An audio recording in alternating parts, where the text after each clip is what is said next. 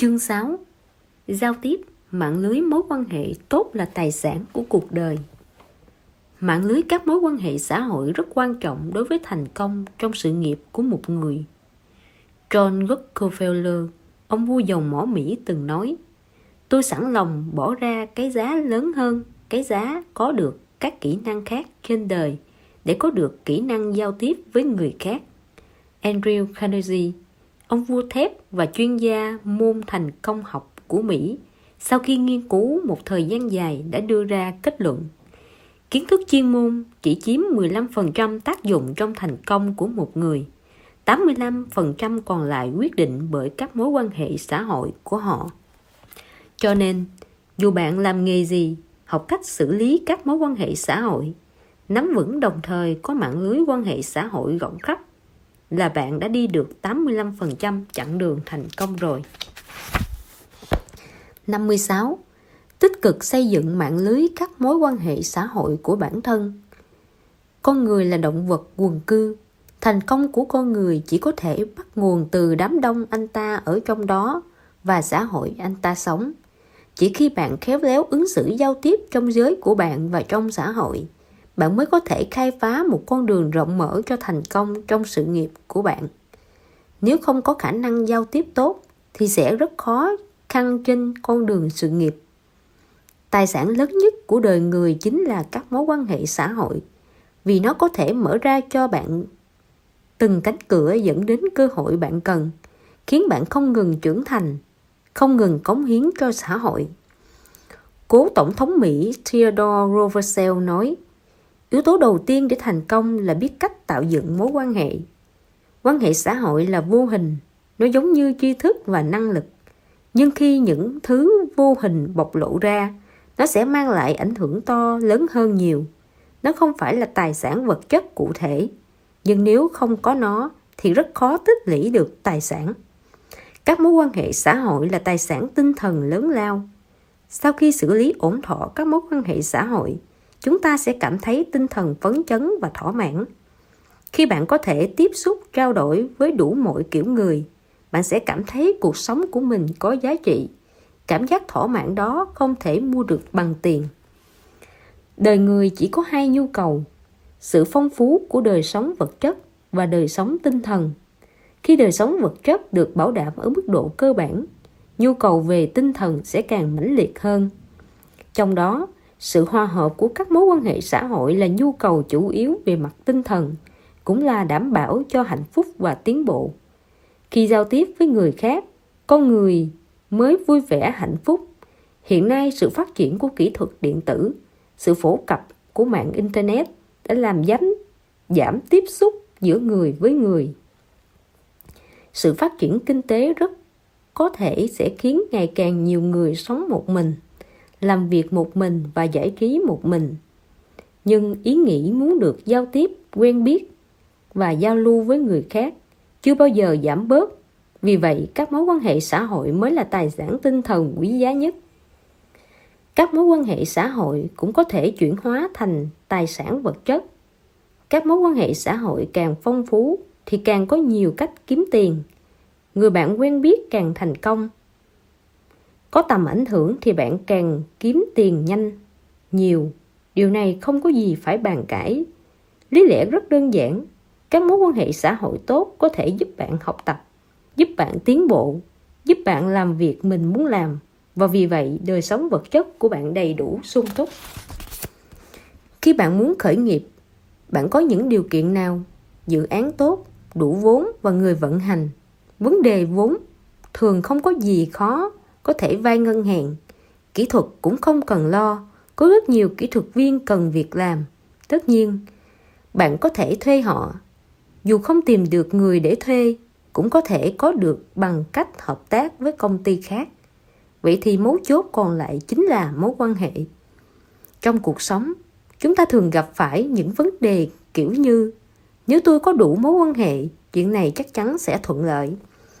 Nếu tôi quen anh ta, việc này sẽ dễ dàng hơn nhiều. Nếu có được sự giúp đỡ của anh ta, tôi có thể vượt qua cửa ải này một cách thuận lợi. Những thứ đó chính là sức mạnh của các mối quan hệ xã hội. Nếu chúng ta có mối liên hệ với những người quan trọng, những nhân vật lớn có ảnh hưởng đó có thể giúp chúng ta một tay. Sự nghiệp của chúng ta sẽ phát triển thuận lợi hơn, ít gặp phải trở ngại vì vậy mối quan hệ xã hội phong phú vô cùng quan trọng đối với công việc và sự nghiệp của chúng ta là con đường duy nhất dẫn tới thành công là tài sản vô hình không nhìn thấy được hãy xây dựng mạng lưới các mối quan hệ xã hội của bạn từ năm 20 tuổi. Vì trước 30 tuổi kiếm tiền nhờ năng lực, sau 30 tuổi kiếm tiền nhờ mối quan hệ. Từ 20 đến 30 tuổi chính là giai đoạn quan trọng để xây dựng các mối quan hệ xã hội. Lúc này, đa số mọi người đều vừa tốt nghiệp ra trường, mới bước vào xã hội. Có thể giao, kết giao với người khác bằng một trái tim, hữu hảo tin cậy lẫn nhau mà không tính toán hoàn cảnh, địa vị hoặc điều kiện của đối phương mà sự chân thật là vô cùng quan trọng trong giao tiếp. Mối quan hệ xây dựng trong điều kiện này mới đáng tin cậy và chân thật. Thời gian duy trì cũng lâu dài hơn. Hơn nữa ở giai đoạn này công việc mà mục tiêu cuộc đời của rất nhiều người được chưa định hình tần suất đổi việc và nhảy việc khá lớn có cơ hội tiếp xúc với nhiều người vì vậy độ tuổi này rất thích hợp để kết giao quan hệ đặc biệt là với những người lớn tuổi hơn mình. Dễ được khích lệ đồng thời nhanh chóng trưởng thành. Phải chủ động trong các mối quan hệ xã hội. Một người muốn thành công một việc gì, đầu tiên phải làm tốt hai điều. Một là phải có ý tưởng tốt, hai là phải lập tức hành động. Chỉ có hành động mới có kết quả, hành động mới có sức mạnh. Tương tự, muốn có mối quan hệ tốt, bản thân nhất định phải chủ động mạng lưới các mối quan hệ xã hội có được một cách bị động chỉ là một phần rất rất nhỏ. Giới sưu tầm, nhãn Diêm Quẹt thường nói Nam quý Bắc Lữ Bắc Lữ chỉ Lữ Xuân Mục Ông vua nhãn Diêm Quẹt Bắc Kinh Ông vốn là giáo viên mỹ thuật của một trường học ở Bắc Kinh Lúc đó không có sách giáo khoa mỹ thuật chính thức Ông quyết định làm theo giáo viên mỹ thuật phương Tây dạy học bằng nhãn mát in trên vỏ hộp diêm. Kết quả, ông lại tìm được hai bộ sưu tập nhãn diêm quẹt. Sự tình cờ đó khiến Lữ Xuân Mục trở nên yêu thích nhãn diêm quẹt. Ông quyết định sưu tầm nhãn diêm. Cách sưu tầm của ông rất đơn giản, đó là viết thư cho các nhà máy sản xuất diêm khắp cả nước để xin nhãn diêm. Ngoài ra, ông còn viết thư cho rất nhiều người nhà sưu tầm nhãn diêm Viết từng bức thư theo địa chỉ liên hệ trong sổ địa chỉ của những người thích sưu tầm nhãn diêm và tem trên cả nước mà một người bạn gửi cho ông. Không những kết giao được với nhiều rất nhiều người bạn bè cùng sở thích mà còn tìm được rất nhiều nhãn diêm. Ngoài ra, ông còn gia nhập các tổ chức của người yêu thích nhãn diêm quẹt ở nước ngoài như Hiệp hội nhãn diêm quẹt Hoàng gia Anh làm phong phú bộ sưu tập của mình. Chính nhờ việc kết giao rộng rãi này Lữ Xương Mục có được niềm vui và sự hưởng thụ bất tận. Nó cũng tạo điều kiện cho ông nổi tiếng. Lịch sử 14 năm sưu tầm và 200.000 chiếc nhãn diêm quẹt của ông khiến ông được vinh danh là vua nhãn diêm quẹt, nổi tiếng khắp Bắc Kinh. Thành công của Lữ Xuân Mục đến từ chính sự quảng cáo của ông. Chính mạng lưới các mối quan hệ rộng rãi mới giúp ông xây dựng quan hệ cho cả thế giới. Từ đó có được nhiều nhãn diêm hơn và đi tới thành công phải chủ động xây dựng mối quan hệ, nhưng càng cần phải duy trì nó những người mà bạn tiếp xúc chính là mối quan hệ của bạn nhưng làm thế nào chuyển hóa các mối quan hệ thành nguồn tài nguyên quan hệ xã hội làm thế nào để chuyển hóa tài nguyên quan hệ xã hội này thành tài nguyên sự nghiệp? Để làm được điều đó, bạn cần duy trì, bảo vệ mạng lưới quan hệ xã hội của mình. Đầu tiên, bạn phải có sở trường xây dựng mạng lưới quan hệ xã hội. Bạn muốn làm quen với ai? Ai có thể giúp cho bạn? Mạng lưới quan hệ của bạn phong phú hơn. Làm thế nào để làm quen với anh ta? Biến người trong một vòng quan hệ trở thành bạn của bạn chính là bước đầu tiên để làm được điều đó. Thứ hai, giữ sự trung thành giữa bạn bè. Trong quan hệ bạn hẹp bè, nguyên tắc cơ bản nhất chính là cố gắng hết sức để người khác cảm thấy bạn đáng tin, đồng thời giành được sự tin cậy của họ. Thứ ba, ghi chép đầy đủ. Phải thường xuyên củng cố những hiểu biết về người mà bạn tiếp xúc.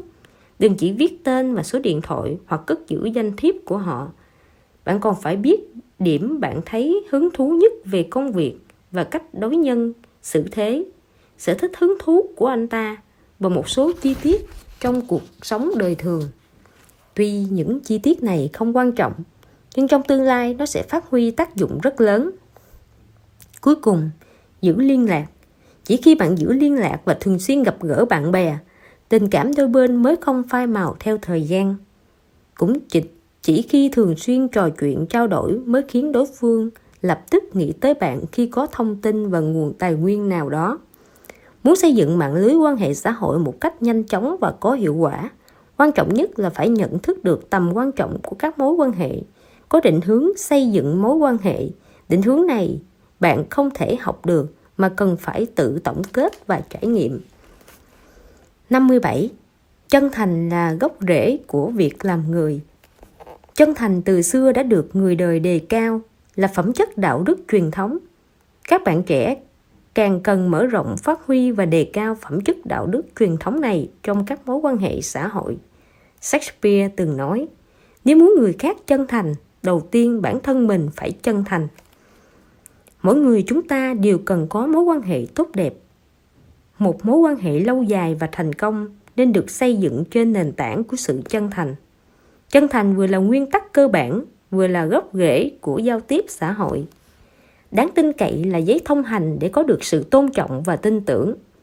Phải biết rằng để duy trì tình bạn giữa người với người điều quan trọng không phải là kỹ thuật mà là sự chân thành.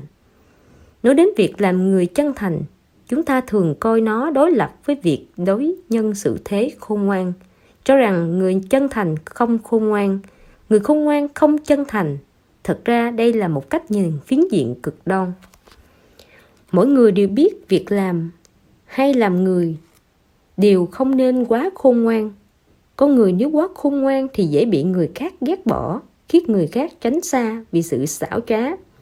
Tuy khôn ngoan không sai, nhưng nếu khôn ngoan đi ngược lại với nguyên tắc chân thành, thì nó sẽ mang tới rất nhiều khó khăn cho việc phát triển mạng lưới quan hệ và sự nghiệp sau này của bạn phải chân thành không tùy tiện đưa ra lời hứa có câu cẩn tắc vô u Người chân thành khôn ngoan không hứa hẹn tùy tiện, bởi hứa thì dễ, làm thì khó. Cho nên trước khi quyết định đưa ra lời hứa, bạn cần phải cân nhắc rõ ràng mình có làm được hay không, hay là biểu hiện của việc có trách nhiệm với người khác. Trong thực tế, dù bạn có thân phận địa vị thế nào cũng đừng tùy tiện hứa hẹn. Có thể lời hứa của bạn sẽ ảnh hưởng đến kế hoạch của người khác. Có một lời ca rất hay. Lời đã hứa là món nợ bạn mắc. Vì con người luôn có cảm xúc. Bạn hứa mà không làm được, tất có thể sẽ khiến người khác đau khổ hay oán hận. Những ví dụ như vậy có vô số trong lịch sử. Chu u vương, giao ước với chư hầu đốt lửa trên đài phong hỏa, có nghĩa là vương thành lâm nạn chư hầu phải hỏa tốc đến ứng cứu. Tuy nhiên, chu u vương đã rất nhiều lần đốt lửa, lừa chư hầu đến, nhưng đều không phải có kẻ địch tấn công, mà là muốn làm nàng bao tự cười. Kết quả khi kẻ địch thật sự tấn công, chu vương đốt lửa báo hiệu nhưng không ai tin nữa. Ai ai cũng biết người giữ chữ tín mới được mọi người công nhận nhưng đồng thời phải biết rằng bản thân có thể thực hiện lời hứa hay không. Còn phụ thuộc vào năng lực và hoàn cảnh của bản thân. Cho nên khi bạn định hứa hẹn điều gì nhất định phải lựa sức mình. Khi cảm thấy mình không chắc chắn, có thể thực hiện lời hứa.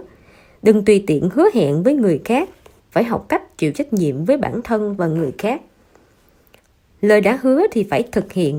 Trong thực tế chúng ta không tránh được việc hứa hẹn một vài điều với người khác. Như bạn hứa với ông chủ sẽ hoàn thành công việc đúng hạn, hứa với cha mẹ cuối tuần về nhà ăn cơm, hứa với người yêu tối nay đi xem phim. Dù bạn hứa như vậy lúc nào, ở đâu, bạn cũng phải chịu trách nhiệm với bản thân và người khác. Phải dùng hành động chứng minh bạn chân thành, cho người khác biết bạn làm tất cả vì lợi ích của họ. Như thế, bạn mới có thể để lại ấn tượng đẹp khi tiếp xúc với mọi người thế kỷ thứ tư trước công nguyên ở Syracuse, Hy Lạp, cổ đại, nay thuộc Syria Ý, một người trẻ tuổi tên là Pistius mạo phạm đến bạo chúa Dionysus và bị treo cổ. Pistius là một người con hiếu thảo. Anh ta xin được về nhà vĩnh viễn, vĩnh biệt cha mẹ già rồi quay lại chịu tội. Nhưng mãi không được bảo chúa đồng ý. Đúng lúc này, bạn anh là Damon đứng ra bảo đảm đồng thời nói nếu Pisces không quay lại chịu tội đúng hạn, tôi bằng lòng chịu tội thay anh ta. Như thế bảo chúa mới miễn cưỡng đồng ý. Ngày xử tội ngày một đến gần, nhưng không thấy bóng dáng Pisces đâu. Mọi người đều cười nhạo Damon, ngu ngốc đến nỗi dùng tính mạng bảo đảm cho tình bạn.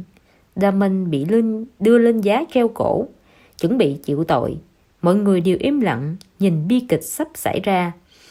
Đúng lúc này, bóng Peter xuất hiện ở phía xa. Anh ta chạy trong mưa lớn, vừa chạy vừa hét. Tôi quay lại rồi, và vừa khóc vừa ôm chầm lấy Damon, vĩnh biệt bạn lần cuối. Lúc này tất cả mọi người đều khóc. Bảo Chúa vì cảm động nên xá tội cho Beatrice, đồng thời nói, ta sẵn lòng đánh đổi tất cả để có một người bạn như vậy. Chân thành là nền móng của tình bạn, là gốc rễ của việc làm người. Hiện nay, rất nhiều người tập trung chú ý vào kỹ năng giao tiếp. Thực ra làm vậy là đi ngược, từ ngọn xuống gốc, khó mà đạt được hiệu quả giao tiếp. Không đủ chân thành thì có kỹ năng tốt đến mấy cũng chỉ có tình bạn nhất thời, khó mà giữ được tình bạn lâu dài. Còn lấy sự chân thành làm nền tảng thì tuy khả năng giao tiếp không tốt cũng có thể có được người bạn chân thành. Tại sao rất nhiều người giàu mới nổi đều nhanh chóng lụi bại trong thời gian ngắn? Đó là vì một số người trong số họ sau khi trở thành triệu phú, tỷ phú, liền bộc lộ tính xấu. Ví dụ trốn thế, lật lọng trong làm ăn. Những điều này khiến họ dù đã thành tỷ phú cũng bị lương tâm cắn rứt. Tài sản có lớn đến đâu cũng không mua được sự yên ổn, không mua được cuộc sống yên vui. Nhà triết học Nổi tiếng nước Pháp Jean-Jacques Rousseau hồi nhỏ từng làm thuê cho một nhà giàu. Một hôm bị phát hiện ăn trộm của chủ nhân một cái thắt lưng. Để chối bỏ trách nhiệm, Rousseau một mực nói thắt lưng là do bà bếp tặng mình. Nhưng bà bếp vốn là người thật thà, mọi người đều không tin bà ấy lấy trộm. Bèn gọi bà ấy đến đất đối chất đến trực tiếp với Rousseau. Bà bếp hoàn toàn không biết chuyện này nhưng Rousseau vì sợ tội nên dù bà bếp nói thế nào vẫn tiếp tục đổ lỗi cho bà. Do đôi bên không thừa nhận, quản gia quyết định đuổi việc cả hai người đồng thời nói với họ. Người nói dối chắc chắn sẽ phải chịu trừng phạt của lương tâm. Lương tâm sẽ tìm lại công bằng cho người vô tội. Quả nhiên, sau đó Rochelle luôn bị lương tâm dày vò. 40 năm sau, ông viết chuyện này vào cuốn Những lời bộc bạch, lấy đó khuyên ngăn mọi người phải sống chân thật. Đừng tùy tiện bôi nhọ người khác. Nếu không sẽ mãi mãi phải sám hối lương tâm dai dứt cả đời. Đúng như Denis Diderot đã nói nếu đạo đức bại hoại thì niềm vui cũng mất. Muốn trở thành một người có phẩm chất đạo đức cao sang thì phải chân thành giữ chữ tính đối xử thẳng thắn chân thật với người khác chỉ khi có những nguyên tắc đạo đức này mới có thể khiến bạn có hành vi tốt, gia đình hòa thuận, đất nước thịnh vượng. 58 cố gắng kết giao với người thành công. Dù bạn muốn kiếm tiền nhiều hơn hay muốn mở rộng các mối quan hệ, đối với bạn, kết giao với người thành công đều vô cùng quan trọng. Phương tây có một câu cách ngôn nổi tiếng về vấn đề này. Điều quan trọng không phải là bạn biết gì, mà là bạn quen ai có một lý thuyết kết bạn gọi là lý thuyết cánh diều ở trên không trung phải cố gắng bám vào con diều bay cao hơn nhanh hơn mình đồng thời phải tách khỏi những con diều bay chậm, thấp đang kéo mình lại. Lý thuyết này tuy có vẻ lạnh lùng, vô tình, nhưng nghĩ kỹ thì vẫn có lý. Hơn nữa, điều này cũng phải phù hợp với nguyện vọng bản năng trong nội tâm con người. Nghèo cũng phải sống cho đàng hoàng. Ngu tầm ngu, mã tầm mã. Muốn trở thành người như thế nào thì phải chơi cùng người như thế nấy. Muốn thành công thì phải tiếp xúc nhiều với người thành công. Khi mở rộng lý thuyết kết bạn sang công việc và khởi nghiệp thì nó có ý nghĩa sâu xa hơn nhiều. Hầu hết những người bắt đầu đi làm và khởi nghiệp vì thường ngày bận rộn, có nhiều việc lo nghĩ, nhiều việc cần giải quyết gấp nên thường hay lơ là việc kết bạn. Nhưng vấn đề là trong quá trình làm việc và khởi nghiệp, Muốn thành công thì không thể bỏ qua những người bạn đã thành công trước bạn. Tiếp cận người thành công, học hỏi người thành công, nghiên cứu sâu và tỉ mỉ nguyên tắc thành công của họ sẽ giúp chúng ta bớt phạm sai lầm, là một trong những con đường tắt để đi đến thành công. Mạng lưới quan hệ rộng lớn là một trong những phương thức chủ yếu để bạn thành công. Người nhiều bạn bè có thể có nhiều bạn bè hơn nhờ sức ảnh hưởng của những người bạn. Người kết giao với nhiều người thành công sẽ có nhiều bạn bè là người thành công hơn. Vì thế, tiếp cận người thành công sẽ khiến mạng lưới quan hệ của bạn ngày càng rộng, sẽ khiến các mối quan hệ của bạn ngày càng chất lượng. Từ thành công đi tới thành công sẽ hiệu quả gấp bội. Không khí thành công rất quan trọng. Nếu xung quanh bạn toàn không khí buồn rầu, oán trách, chắc chắn bạn cũng sẽ bị ảnh hưởng. Từ đó dậm chân tại chỗ. Vì thế muốn thành công thì phải thiết lập không khí thành công xung quanh mình. Vậy nên hãy chọn người thành công để làm bạn. Như vậy cũng chính là chọn tâm thái tích cực, thái độ tự tin và tinh thần quyết thành công để bắt đầu thực hiện mục tiêu.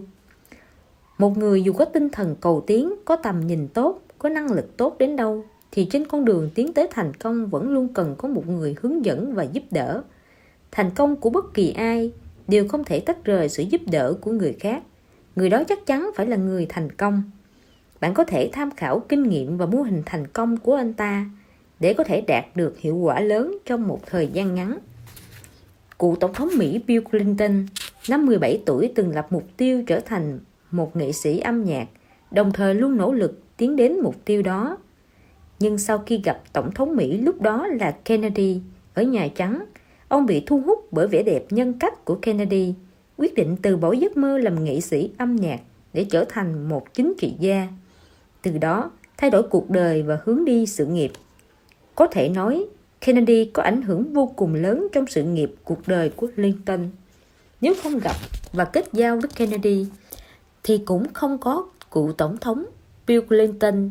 Nhiều nhất là chúng ta có thêm một nghệ sĩ âm nhạc nổi tiếng mà thôi. Kết giao với người thành công vô cùng quan trọng đối với tâm thái và sự nghiệp của chúng ta. Nhưng kết bạn không phải là ngồi đợi bạn bè đến với mình mà cần chủ động, nhất là khi kết giao với người thành công. Muốn làm được điều này, đầu tiên phải giữ tâm thái nhiệt tình muốn kết bạn. Vì không phải bạn muốn là có thể kết bạn với người thành công.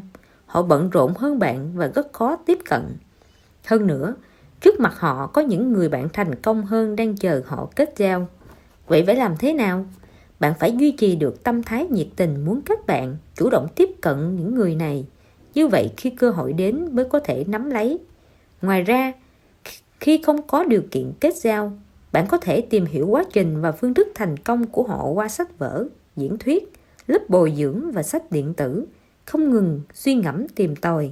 Từ đó tự nhiên sẽ có cảm nhận và lĩnh hội được phần nào. Làm quen với người thành công, bạn còn cần giải phóng mình, tìm nhiều con đường khác nhau để tiếp cận họ chứ không chỉ giới hạn trong các mạng lưới quan hệ bạn thường tiếp xúc trừ khi bản thân bạn đã là một người ở vị trí rất cao rồi. Sinh viên có thể tham gia các hội nhóm trong trường, làm tình nguyện viên cho các hoạt động quan trọng. Buổi diễn thuyết của người thành công, các cuộc triển lãm, hội chợ bên ngoài trường học, sinh viên mới tốt nghiệp cố gắng vào các công ty lớn hàng đầu, làm viên với những người thành công qua công việc. Người đã có kinh nghiệm làm việc nhất định có thể làm quen với người thành công thông qua bạn bè hoặc tham gia hội thảo, diễn đàn của người thành công tham dự. Năm 2005, Mạc Thiên Toàn, tổng giám đốc của trang web tìm nhà đã dùng bữa tối với chủ tịch hội đồng quản trị của công ty Trader là John McBain. Hai người trò chuyện rất hợp. John cũng đánh giá cao triển vọng của trang tìm nhà. Thế là John định đầu tư 22,5 triệu đô la Mỹ vào trang web tìm nhà để lấy 15% cổ phần. Lúc đó, tìm nhà đang vận hành rất tốt, đủ vốn, không cần huy động vốn. Dù đa số cổ đông trong hội đồng quản trị phản đối, nhưng Mạc Thiên Toàn vẫn kiên quyết cho John góp vốn. Ông ta cho rằng John là một trong những doanh nhân xuất sắc nhất thế giới. Ông đầu tư vào tìm nhà sẽ có lợi ích rất lớn cho tầm ảnh hưởng và kế hoạch lâu dài của công ty. Suy nghĩ của Mạc Thiên Toàn rất đúng đắn. Năm 2006, dưới sự giúp đỡ và giới thiệu của John, công ty viễn thông của Úc thu mua 51% cổ phần của Tiềm nhà với giá 254 triệu đô la Mỹ, thúc đẩy thành công một cuộc mua bán đôi bên cùng có lợi. Kết giao với thầy giỏi bạn tốt là vô cùng quan trọng. Thầy cũng là cha, người thầy tốt không chỉ là một người chỉ dạy mà còn là một người bạn tốt. Người thầy và người bạn tốt thực sự thường sẵn lòng truyền đạt kiến thức và trí tuệ họ học được cho bạn. Có thể rèn luyện nhân cách của bạn, giúp bạn sửa sai, giúp bạn bớt đi đường vòng, tiến bộ nhanh hơn. Vì vậy, trong cuộc sống thường ngày, bạn sẽ phát hiện phần lớn những người thật sự thành công đều cho rằng thành công của họ là nhờ công của người thầy hoặc người bạn tốt. Thế nên, khi bạn nỗ lực mà không đạt được thành tựu như bạn muốn, bạn nên tìm cho mình một vài người thầy, người bạn tốt. Người thầy tốt phải có tinh thần phấn đấu vì sự nghiệp cao độ, nghiêm túc làm việc, khát khao được thành công. Lớn hơn nữa, họ thường rất sẵn lòng giúp đỡ người đi sau, thích cân nhắc thế hệ sau. Còn bạn tốt là người có thể cùng làm việc với bạn. Anh ta có tính cách lạc quan, có kinh nghiệm và khả năng độc đáo. Hai người có thể khích lệ cổ vũ nhau, cùng nhau tiến bộ. 59. Khắc phục nỗi sợ phải giao tiếp Gần như tất cả mọi người đều có một lúc nào đó từng bị nỗi sợ giao tiếp đột ngột đánh gục. Ngay cả các chính trị gia nổi tiếng cũng có lúc căng thẳng, nói không lưu lót. Bệnh sợ giao tiếp đến từ tâm lý sợ thua của mỗi người. Sự chú ý của họ chủ yếu tập trung vào hoàn cảnh xung quanh. Vô cùng nhạy cảm với các kích thích ngoại cảnh, luôn cảm thấy người khác vô cùng quan tâm đến từng lời nói cử chỉ của mình. Lâu mình sẽ phạm sai lầm và bị người khác cười chê, vì vậy họ bị một áp lực tâm lý lạ lùng. Sợ giao tiếp là một trạng thái tâm lý không bình thường, rất có thể nó có liên quan trực tiếp với một dấu ấn. Hành vi nào đó thời thơ bé, ví dụ có một người hồi nhỏ từng có cơ hội diễn thuyết quan trọng anh ta cũng chuẩn bị rất kỹ lưỡng, hy vọng có thể diễn thuyết thành công. Nhưng khi lên sân khấu vì quá căng thẳng nên quên lời, bị mọi người chê cười. Từ đó, anh ta không dám nói chuyện trước đám đông nữa.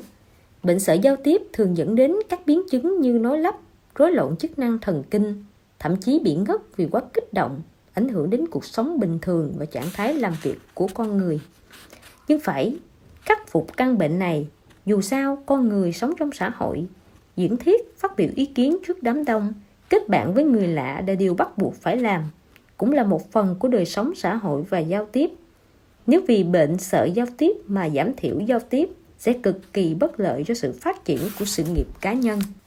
Năm 1870, một gia đình thương nhân ở Vienna sinh ra một cậu bé tên là Albrecht Adler. Cậu bé bị gù từ nhỏ, di chuyển rất khó khăn, trong khi anh trai cậu thì khỏe mạnh hoạt bát. Từ nhỏ, Andres Adler đã rất mặc cảm và cực kỳ tự ti. Nhưng ông không chịu khuất phục. Sau khi trưởng thành, qua nhiều nỗ lực nghiên cứu, ông cho rằng sự tự ti do khiếm khuyết của cơ thể hoặc một lý do nào đó, một mặt có thể hủy hoại một con người, khiến người đó xa ngã, nhưng mặt khác, nó có thể khiến con người quyết tâm phấn đấu trở nên mạnh mẽ, dỗi gian, cố gắng hết sức để vực dậy tinh thần của mình nhằm bù đắp được nhược điểm của bản thân. Sau này, học thuyết của Andres Adler về vấn đề này khiến ông trở nên nổi tiếng. Cuối cùng sáng lập ra trường phái tâm lý học cá nhân. Để khắc phục nỗi sợ giao tiếp thì phải học cách quản lý cảm xúc và tâm lý của mình. Khi bạn quyết tâm chiến đấu với số phận, mọi thứ sẽ trở nên vô cùng đơn giản và không còn gì đáng sợ nữa. Bắt chuyện có thể giúp bạn khắc phục nỗi sợ giao tiếp. Khi bạn tham dự một hội nghị quan trọng, bạn gặp một chuyên gia hàng đầu trong ngành, bạn ngưỡng mộ anh ta đã lâu, bạn có tiến tới trò chuyện với anh ta không? Khi bạn đi trên đường, bạn thấy cô gái mà bạn thích đi qua, bạn có tiến tới bắt chuyện không? Có thể bạn sẽ nói muốn nhưng không làm. Tại sao? Tại bệnh sợ giao tiếp của bạn, bạn sợ nói năng không khéo léo, làm bạn xấu hổ. Bạn sợ nói không hết ý khiến đối phương hiểu nhầm. Bạn sợ mình thể hiện không tốt khiến đối phương khinh thường. Thực ra, bạn có bao nhiêu nỗi sợ không quan trọng, quan trọng là bạn phải bước ra, chủ động bắt chuyện. Vì vậy, có thể nói bắt chuyện là một sự giải thoát các bó buộc của quan hệ xã hội, là sự khiêu khích nỗi sợ giao tiếp ma lực của nó là ở chỗ nó giúp bạn rèn luyện cách trò chuyện với người lạ nó là bài kiểm tra tốt nhất kỹ năng giao tiếp và sự tu dưỡng tổng thể của một người. Có thể khiến bạn rèn luyện được khả năng trò chuyện giao tiếp cá nhân, xử lý các mối quan hệ xã hội một cách thuần thục. Nhiệt tình lịch sự, bắt chuyện không có gì sai. Học cách bắt chuyện, dám bắt chuyện, tâm hồn của bạn sẽ thay đổi theo. Được nâng lên cao hơn. Đồng thời tràn đầy năng lượng. Từ đó có nhiều bạn bè hơn, sống vui vẻ và tự tin hơn nhiệt tình và đầy hứng thú với bản thân và người khác. Trương nhiễm là nhân viên thực tập của một công ty lớn. Cô lúc nào cũng lặng lẽ không có gì nổi bật. Một hôm sau khi ăn chưa xong cô và đồng nghiệp đi thang máy xuống lầu thì một người nước ngoài cũng vào thang máy ấn tầng 5 vì thang máy này dành cho tầng chẵn nên không thể lên tầng 5 được. Nhìn thấy vẻ mặt ngơ ngác của người nước ngoài, Trương Nhiễn dùng thứ tiếng Anh bập bẹ của mình nói với ông ta No, that is not an order. Không, cái này không phải, cái khác cơ. An order. Cái khác ư? Yes. Phải. Họ dùng xuống lầu và cô chỉ cho người nước ngoài một chiếc thang máy khác. Không lâu sau, Trương Nhiễm trở thành nhân viên chính thức của công ty. Hóa ra người nước ngoài kia chính là giám đốc của tổng công ty. Lần đó đến khảo sát công ty con.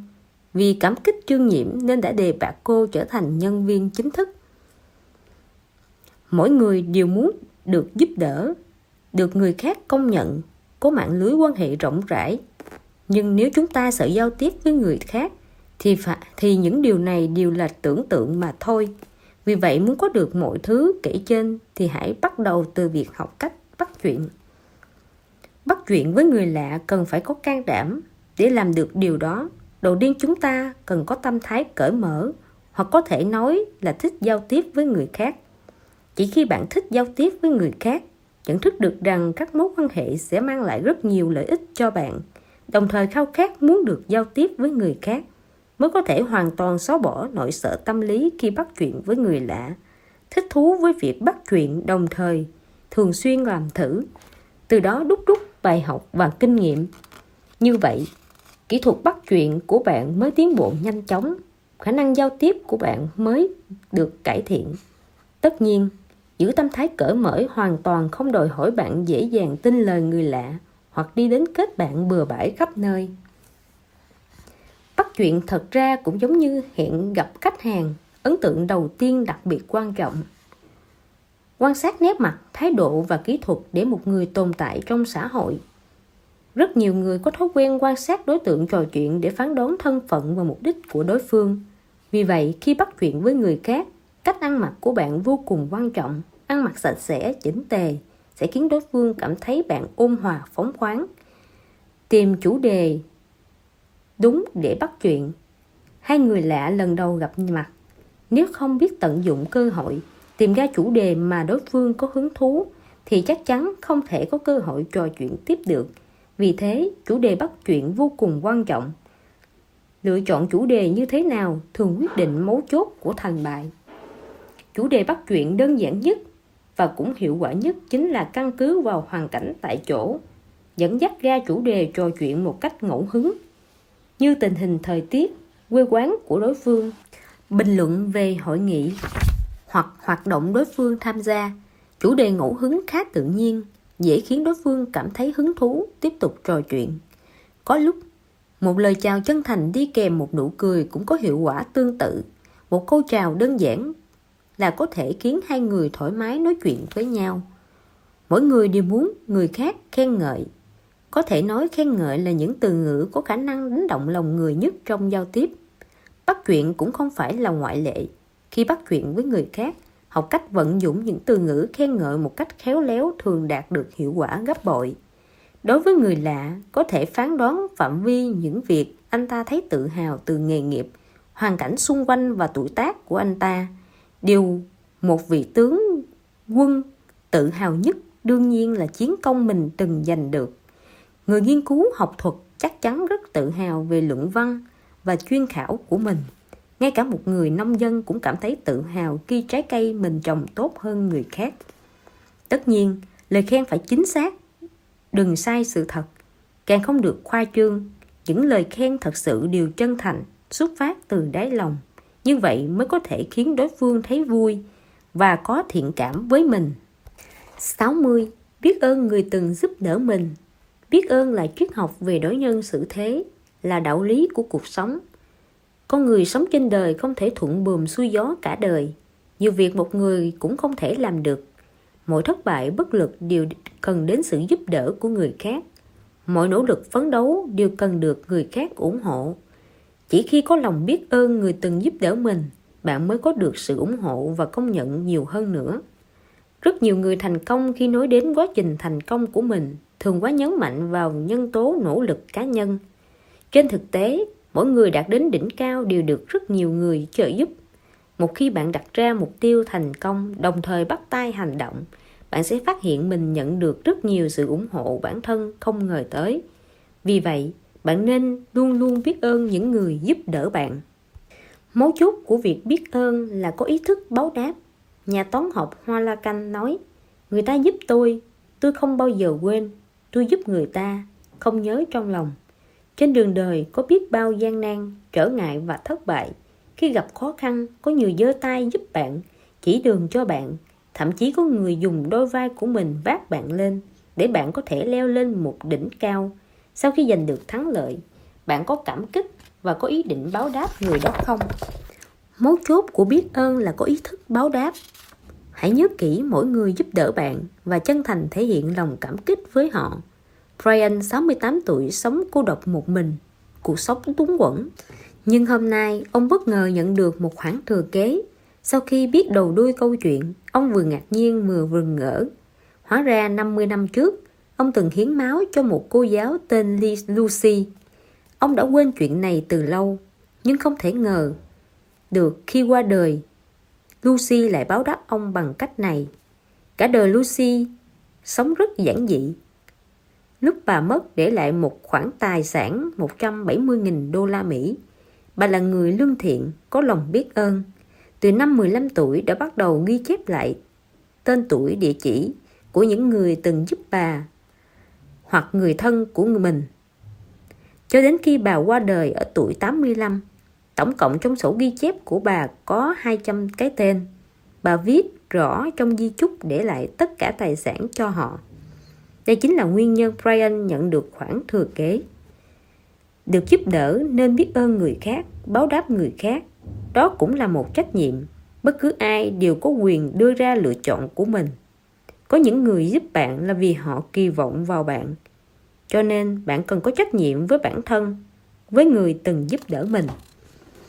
Chỉ khi bạn biết tỏ lòng biết ơn với những người giúp đỡ mình mọi người mới càng tích cực giúp đỡ bạn, sự nghiệp của bạn càng dễ dàng thành công.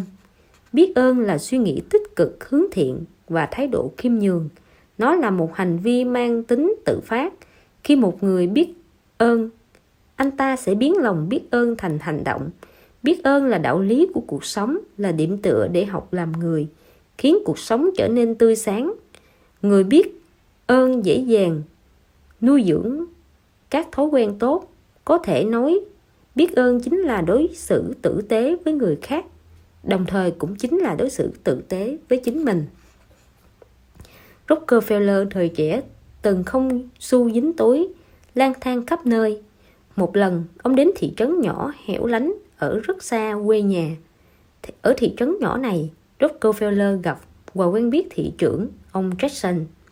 Jackson làm thị trưởng đã rất lâu rồi, Ông được mọi người trong thị trấn công nhận là thị trưởng xuất sắc nhất. Bao nhiêu năm qua, không ai nghĩ tới chuyện bầu thị trưởng mới. Tuy cả nhà Redson đối đãi rất tốt với Rockefeller, nhưng ông vẫn cảm thấy mình không thu hoạch được gì ở đây. Ông quyết định mấy ngày nữa sẽ rời khỏi thị trấn. Mấy hôm nay thời tiết ở thị trấn vô cùng u ám, trời mưa không dứt. Rockefeller phát hiện mọi người trong thị trấn đi qua đi lại dẫm nát vườn hoa trước nhà ông Jackson. Rockefeller vô cùng tức giận. Thế nhưng, ngày hôm sau, ông Jackson xách một túi sỉ và một cái xẻng ra đường. Rồi đáp sĩ lên con đường, toàn bùn nhão. Lúc đầu Rockefeller không hiểu, nhưng ông nhanh chóng nhìn ra được suy nghĩ của ông Jackson. Hóa ra mặt đường rải sỉ thì người qua lại đường không cần dẫm lên vườn hoa để đi qua con đường đầy bùn nhão nữa. Cuối cùng, Rockefeller vẫn rời khỏi thị trấn nhưng không phải ông không thu hoạch được gì.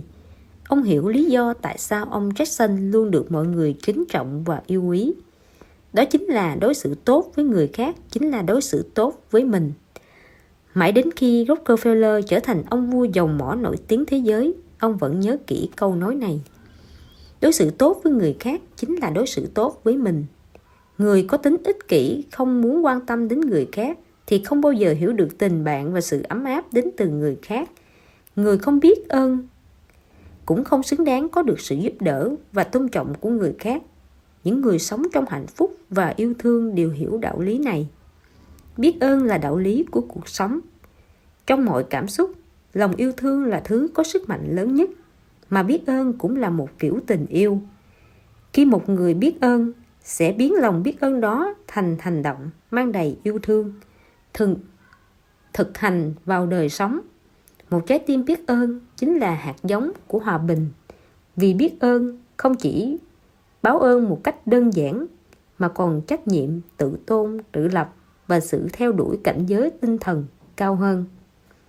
Một nông dân trồng dưa sau mấy năm dốc hết tâm huyết nghiên cứu, cuối cùng đã trồng được một giống dưa hấu mới. Sau năm đầu trồng thử, dưa bán rất tốt. Ông kiếm được nhiều tiền, hàng xóm vô cùng ngưỡng mộ. Năm sau, vào mùa trồng dưa, ông chia sẻ miễn phí hạt giống của mình cho tất cả nông dân trồng dưa trong làng và nói mình có thể trồng được dưa giống tốt thế này nhờ sự khích lệ và giúp đỡ thường ngày của dân làng. Có người hỏi ông mọi người đều trồng giống dưa này liệu có dẫn đến việc giống dưa mới mất giá không? Ông tự tin nói nếu mọi người đều trồng giống dưa này khi ông đến lấy phấn hoa sẽ không làm lẫn phấn hoa của giống dưa hấu kém hơn của hoa của dấu dưa hấu mới như thế dưa hấu của mọi người sẽ càng ngon hơn. Hơn nữa, ngôi làng này cũng sẽ trở thành nơi sản xuất giống dưa hấu mới. Việc này có lợi cho tất cả mọi người. Biết ơn là môn học bắt buộc để tiến tới một đời sống trí tệ. Bạn phải học cách biết ơn người làm hại bạn, vì họ rèn luyện ý chí của bạn. Biết ơn người chê cười bạn, vì họ kích thích lòng tự tôn của bạn.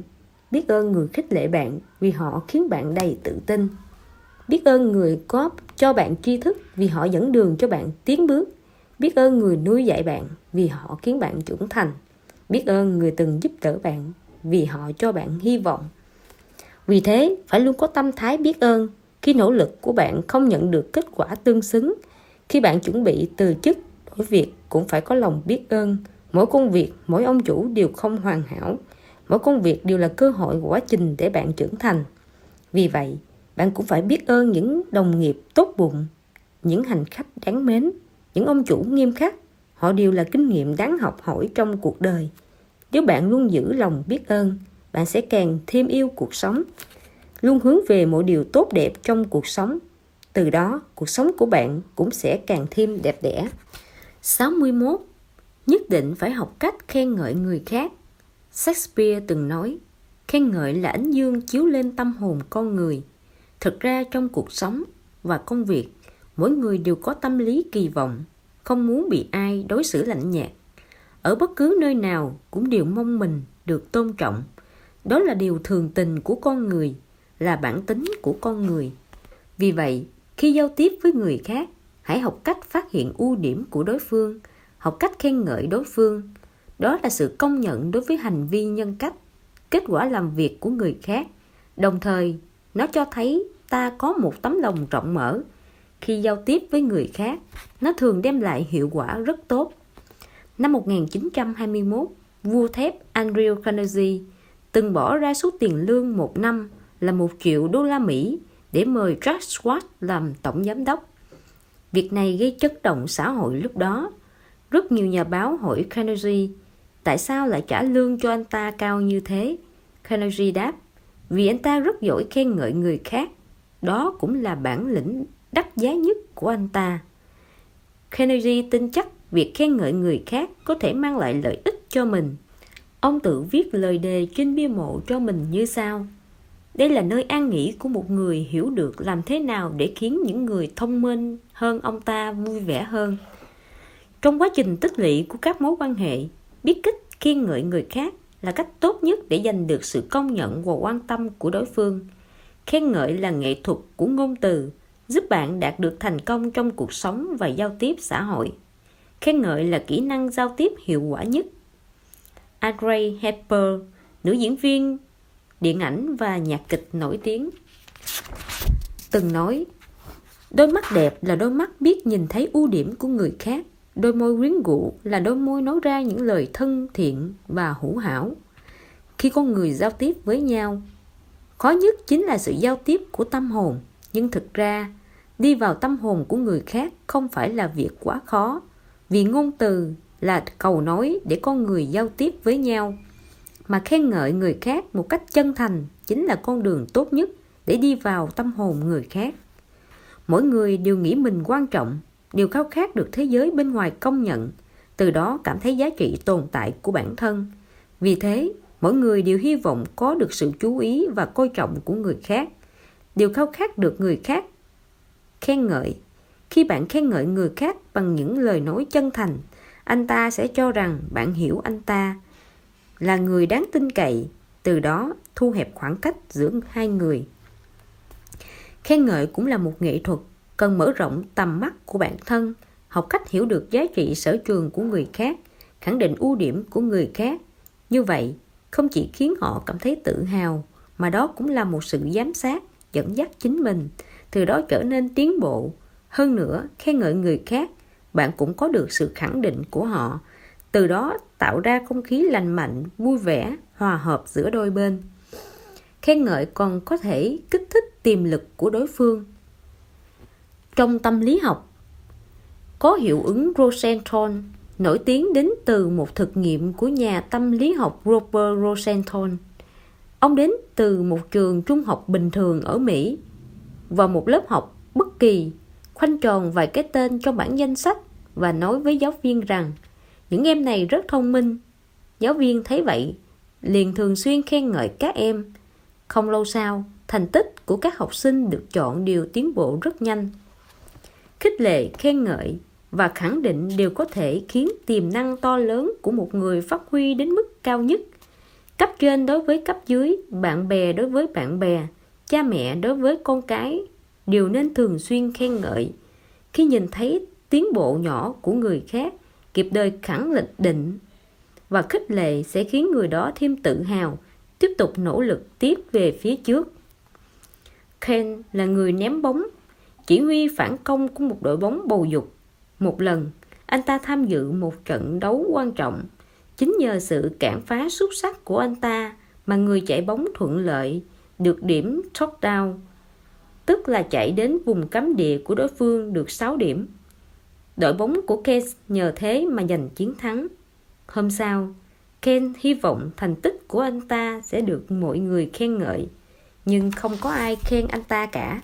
Sau khi xem hết băng ghi hình trận đấu, Ken tìm hứng luyện viên. Thưa huấn luyện viên, thầy đã xem cú cản phá của em ngày hôm qua. Thầy không có suy nghĩ gì về nó sao? Huấn luyện viên nói, chiêu đó thật là tuyệt Ken. Em là người nỗ lực nhất. Thầy nghĩ thầy không cần phải nói với em điều đó nữa. Ken đáp, nếu thầy còn muốn em cản phá tiếp, thầy nên nói với em. Từ đó có thể thấy, bất cứ ai cũng đều cần được khen ngợi. Khen ngợi người khác là quá trình trao đổi qua lại rất tốt giữa đôi bên khi giao tiếp, thể hiện sự quan tâm yêu mến giữa hai người. Vận dụng lời khen của bạn một cách phù hợp chắc chắn sẽ khiến bạn có thêm nhiều người bạn tốt. Tất nhiên, khen ngợi không phải là nịnh bợ. Trong cuộc sống rất nhiều người không muốn khen ngợi người khác. Lo mình công khai khen ngợi người khác sẽ bị hiểu lầm là nịnh hót. Thực ra lời khen chân thành và tân bốc giả tạo khác nhau về bản chất. Khen ngợi là sự đánh giá cao và tôn trọng đối phương xuất phát từ đáy lòng người nói. Tiền đề là chân thành nói đúng sự thật vừa phải nhìn thấy nhân cách đạo đức của người khác. Tân bốc chỉ là xã giao. Tiền đề là nói không thật lòng, khoa trương quá đà, mục đích là được lợi ích gì đó từ đối phương. Vì thế, lời khen chân thành hoàn toàn không phải là nịnh bợ, khác hẳn với tân bốc. Học cách khen ngợi người khác thì phải học cách chân thành. Giả tạo và đóng kịch không có tác dụng gì cả. Chỉ có lời khen chân thành mới khiến đối phương thấy sung sướng lời khen không thật lòng chỉ khiến người ta cho bạn là đang nịnh hót, khiến người ta thấy kinh bỉ và đáng ghét. Vì thế, khi khen ngợi người khác, tốt nhất hãy nói đúng sự thật, nói một cách cụ thể vào vấn đề. Như vậy sẽ không có vẻ quá chung chung, trống rỗng, không bị đánh giá là đang nịnh bợ. Ví dụ, sau khi học được một bài viết của người nọ, thay vì khen ngợi người ta thật là có tài, đúng là một tài năng bạn có thể nói, bạn viết hay lắm ngòi bút sắc bén, tư tưởng rộng mở. Tôi đặc biệt thích đoạn này. Có thể nói, học cách khen ngợi người khác không khó. Chỉ cần có thể phát hiện điểm đáng khen của người khác, diễn đạt bằng cách những lời chân thành thật lòng. Đúng sự thật là bạn đã nắm được cốt lõi của việc khen ngợi người khác rồi. Lợi người gặp lãnh đạo liền nói, có trình độ. Gặp người béo liền nói đầy đặn gặp người gầy liền nói mảnh mai. Không hề khen ngợi người khác thật lòng, mà là đang nói xã giao. Nếu muốn chân thành khen ngợi người khác, thì phải để tâm chú ý đối phương, phát hiện đồng thời thẳng thắn thừa nhận ưu điểm và mặt tích cực riêng của đối phương. Lời khen như vậy mới có thể có mục tiêu rõ ràng, nói đúng sự thật. 62. Học kỹ năng từ chối. Giúp người là gốc rễ của niềm vui, Nhưng là một người tốt Ai nói gì cũng đồng ý. Không hề dễ dàng. Yêu cầu của người khác thường Sẽ vừa có yêu cầu hợp lý Vừa có yêu cầu vô lý. Có những yêu cầu thậm chí còn ảnh hưởng đến cuộc sống bình thường Hoặc kế hoạch của bạn. Ta thường xuyên bắt gặp tình huống dưới đây trong cuộc sống. Bạn đang bận sắp xếp tài liệu của một khách hàng quan trọng hẹn gặp vào ngày hôm sau. Cấp trên của bạn đi tới nói, phiền cậu xử lý văn bản này trước, gấp lắm đấy. Bạn chờ mãi mới nhận được lương, chuẩn bị dùng khoản tiêu vặt trong tiền lương mua một món đồ mình thích đã lâu, nhưng bạn của bạn lại đến mượn tiền. Bạn đi làm cả tuần, cuối tuần muốn ngủ nhiều một chút, nhưng bạn thân của bạn đột nhiên gọi điện nói muốn bạn đi dạo phố với cô ấy làm việc mình không muốn quả là khó chịu nhưng nếu bạn ngại nói không ngay trước mặt người kia tùy tiện hứa hẹn một việc mình không muốn làm hoặc không thể làm được, điều sẽ mang lại rắc rối lớn hơn cho bạn. Vì thế, tuy rất khó nhưng bạn phải học cách từ chối. Từ chối là một nghệ thuật giao tiếp. Đời người là một quá trình không ngừng từ chối. Các lựa chọn trong đời thực ra đều là từ chối. Chọn một thứ thì phải từ chối thứ khác. Mặt kia của nói vâng chính là nói không. Mỗi người đều có quyền sống vui vẻ vì thế, học từ chối có thể làm giảm áp lực của bản thân, giảm đi rất nhiều phiền phức không cần thiết. Thế nhưng, từ chối cũng là một nghệ thuật, không phải chỉ đơn giản nói ra là xong. Tôi không rảnh, tôi cũng bận như anh, sao tôi phải giúp anh? Khi bạn nghe lời từ chối như vậy, bạn sẽ có phản ứng như thế nào? Bạn sẽ vui vẻ, khách sáo nói, nếu vậy thì tôi không làm phiền anh nữa, xin lỗi nhé. Sao? Tất nhiên là không rồi, chắc chắn bạn sẽ thẹn, quá hóa giận. Đáp lại không chút khách sáo. Sao anh nói lại mất lịch sự như vậy để nào anh chưa từng nhờ vả ai sao? Rồi hậm hực bỏ đi. Có lúc, chúng ta trở thành kẻ địch của người khác không phải do cố ý. Có thể chỉ là một sự từ chối đơn giản, nhưng cách từ chối và lời từ chối động chạm đến lòng tự tôn của người khác.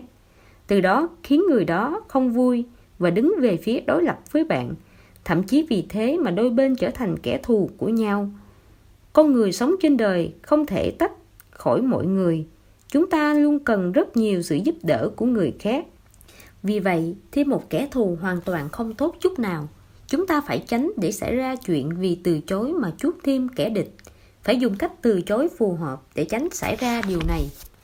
Vì thế, chúng ta không những phải học cách từ chối mà còn phải nắm vững nghệ thuật từ chối.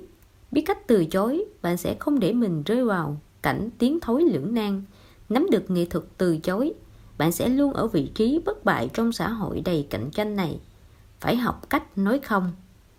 Có người khi từ chối đối phương cảm thấy ngại lại không dám nói rõ ý mình ấp a ấp úng khiến đối phương không hiểu mình muốn nói gì còn có thể làm nảy sinh nhiều hiểu lầm không cần thiết.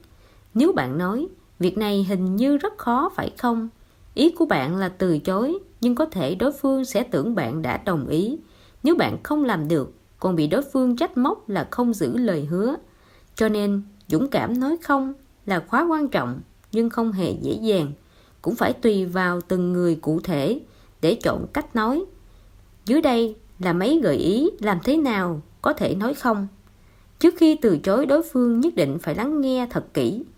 Nhờ đối phương kể thật rõ hoàn cảnh và yêu cầu, ta mới biết giúp hoặc từ chối anh ta như thế nào. Lắng nghe thật kỹ có thể khiến đối phương cảm thấy được tôn trọng. Khi đó bạn khéo léo thể hiện lập trường từ chối của mình. Có thể tránh làm tổn thương đến tình cảm của đối phương một cách hữu hiệu.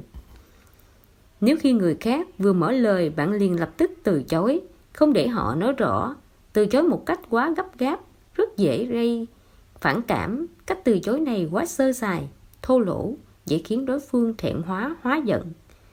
Ngoài ra, khi bạn từ chối người khác cần cân nhắc thời gian từ chối để tránh làm lỡ kế hoạch của đối phương. Con người thường quen dùng cái cớ, phải cân nhắc, cẩn thận đã, không muốn trực tiếp từ chối đối phương, trong lòng hy vọng dùng việc kéo dài thời gian để đối phương biết khó mà lui, hoặc để đối phương không đợi được, tự động chọn các cách khác. Nhưng cách làm này là sai lầm. Nếu không muốn lập tức từ chối trước mặt người kia, nên nói rõ với họ thời gian suy nghĩ để thể hiện thành ý của mình. Nhưng trước khi hết thời gian suy nghĩ phải đưa ra câu trả lời. Nếu vẫn không muốn từ chối trực tiếp, có thể dùng cách nói qua điện thoại. Ngoài ra, sẽ dễ từ chối đối phương ở một nơi ít người hơn. Đối phương cũng dễ chấp nhận lời từ chối hơn. Có lúc từ chối là một quá trình lâu dài. Đối phương có thể sẽ đưa ra một yêu cầu tương tự vào nhiều thời điểm không cố định.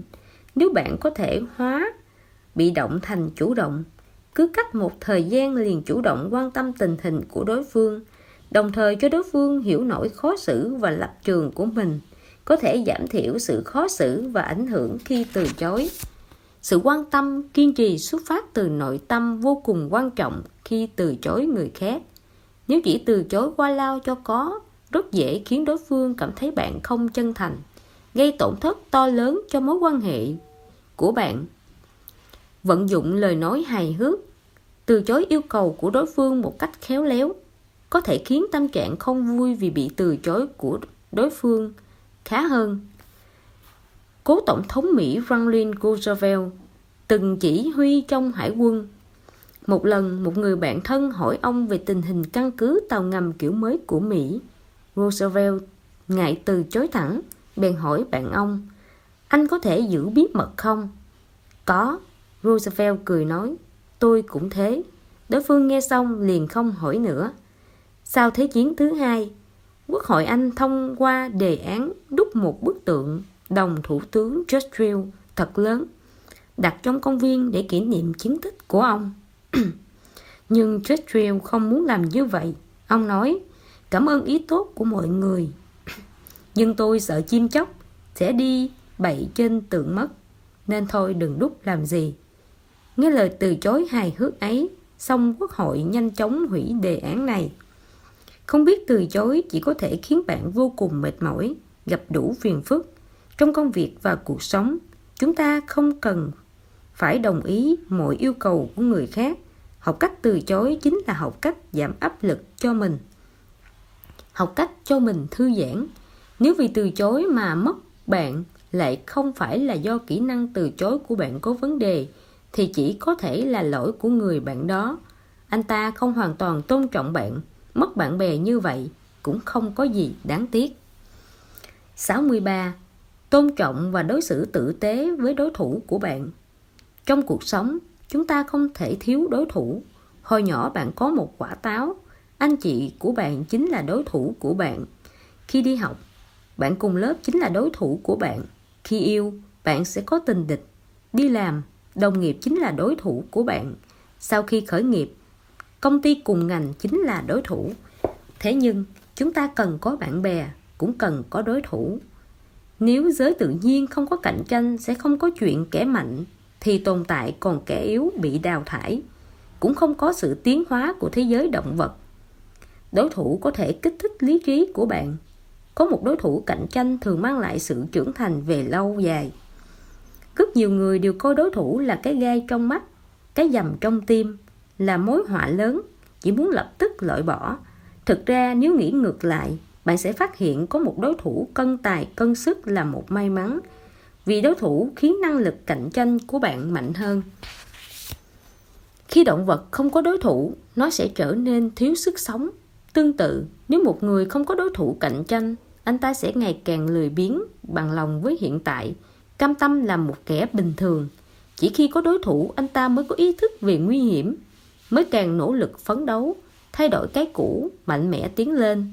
Nếu không, sẽ bị đào thải, thay thế. Như vậy, anh ta mới có năng lực cạnh tranh để tiến thêm một bước nữa trên con đường sự nghiệp. Có một người mở quán ăn trên một con đường nhỏ đây là quán ăn duy nhất ở đó. Vì không hề bị cạnh tranh nên doanh thu rất ổn định. Chủ quán quán vì vậy rất yên tâm. Cuộc sống cứ bình lặng trôi qua như thế. Ai ngờ cửa hàng quần áo ở bên kia đường đóng cửa. Có người khác thuê lại và tiến hành trang hoàng sửa sang, mở ra một quán ăn. Quỳ quán ăn mới đó được trang hoàng đẹp đẽ, giá cả phải chăng nên rất đông người đến ăn bởi thế mà quán ăn của ông chủ bên này đã mất đi một lượng khách đáng kể. Khi chủ quán đứng giữa cửa hàng vắng khách của mình, nhìn cửa hàng đối diện khách khứa đông nghịch, trong lòng anh ta rất bực bội. Để sinh tồn, anh ta đành phải bố trí, điều chỉnh lại cửa hàng của mình, đồng thời mời một đầu bếp mới đến để thay đổi thực đơn. Để có nhiều khách hơn, anh ta lại bắt đầu bán thêm cả đồ ăn sáng một tháng sau, lợi nhuận của anh ta đã tăng gấp 3 lần trước kia. Bây giờ anh ta mới hiểu trên thực tế anh ta nên cảm ơn đối thủ. Chính sự xuất hiện của đối thủ đã kích thích dây thần kinh lười biếng của anh ta, kích thích ý chí chiến đấu của anh ta. Từ đó tạo ra thời kỳ huy hoàng mới cho cửa hàng. Có một câu rất hay, hai đối thủ giúp nhau thành công. Thực ra, nếu nghĩ kỹ, bạn sẽ phát hiện rất nhiều thành công trong sự nghiệp của chúng ta đều là do đối thủ cạnh tranh giúp ta đạt được. Khi áp lực đối thủ mang lại cho bạn càng lớn, thì động lực tiến bước của bạn càng mạnh. Khi đối thủ tiến bộ càng nhanh, thì tốc độ bạn nâng cao năng lực bản thân cũng càng nhanh. Người đưa bạn lên buộc nhận giải thưởng không phải là bạn bè, mà là đối thủ của bạn. Tôn trọng đối thủ chính là tôn trọng mình. Đối thủ gây áp lực cho bạn, đồng thời mang lại động lực cho bạn. Trong thời kỳ sinh viên động lực của bạn chính là vượt qua người có thành tích cao hơn bạn. Bạn phải không ngừng cố gắng mới có thể vượt qua. Trong công việc cũng vậy, phát hiện và học hỏi điểm mạnh của đối thủ. Tìm điểm yếu của anh ta mới có thể biết người, biết ta. Cũng chính vì vậy bạn mới tiến bộ. Hơn nữa, chỉ khi tôn trọng và đối xử tốt với đối thủ của bạn mới cho thấy sự độ lượng và cao thượng của bạn. Trong buổi họp báo tối ngày 2 tháng 8 năm 2008 tuyển thủ Kobe Bryant của đội tuyển bóng gỗ Mỹ nói thẳng, dù đội Mỹ từng thắng đối thủ bao nhiêu điểm, họ cũng sẽ không xem thường bất cứ ai, bất cứ đội bóng nào. Anh ta nói, chúng tôi vô cùng tôn trọng mỗi đồng đội, mỗi đối thủ.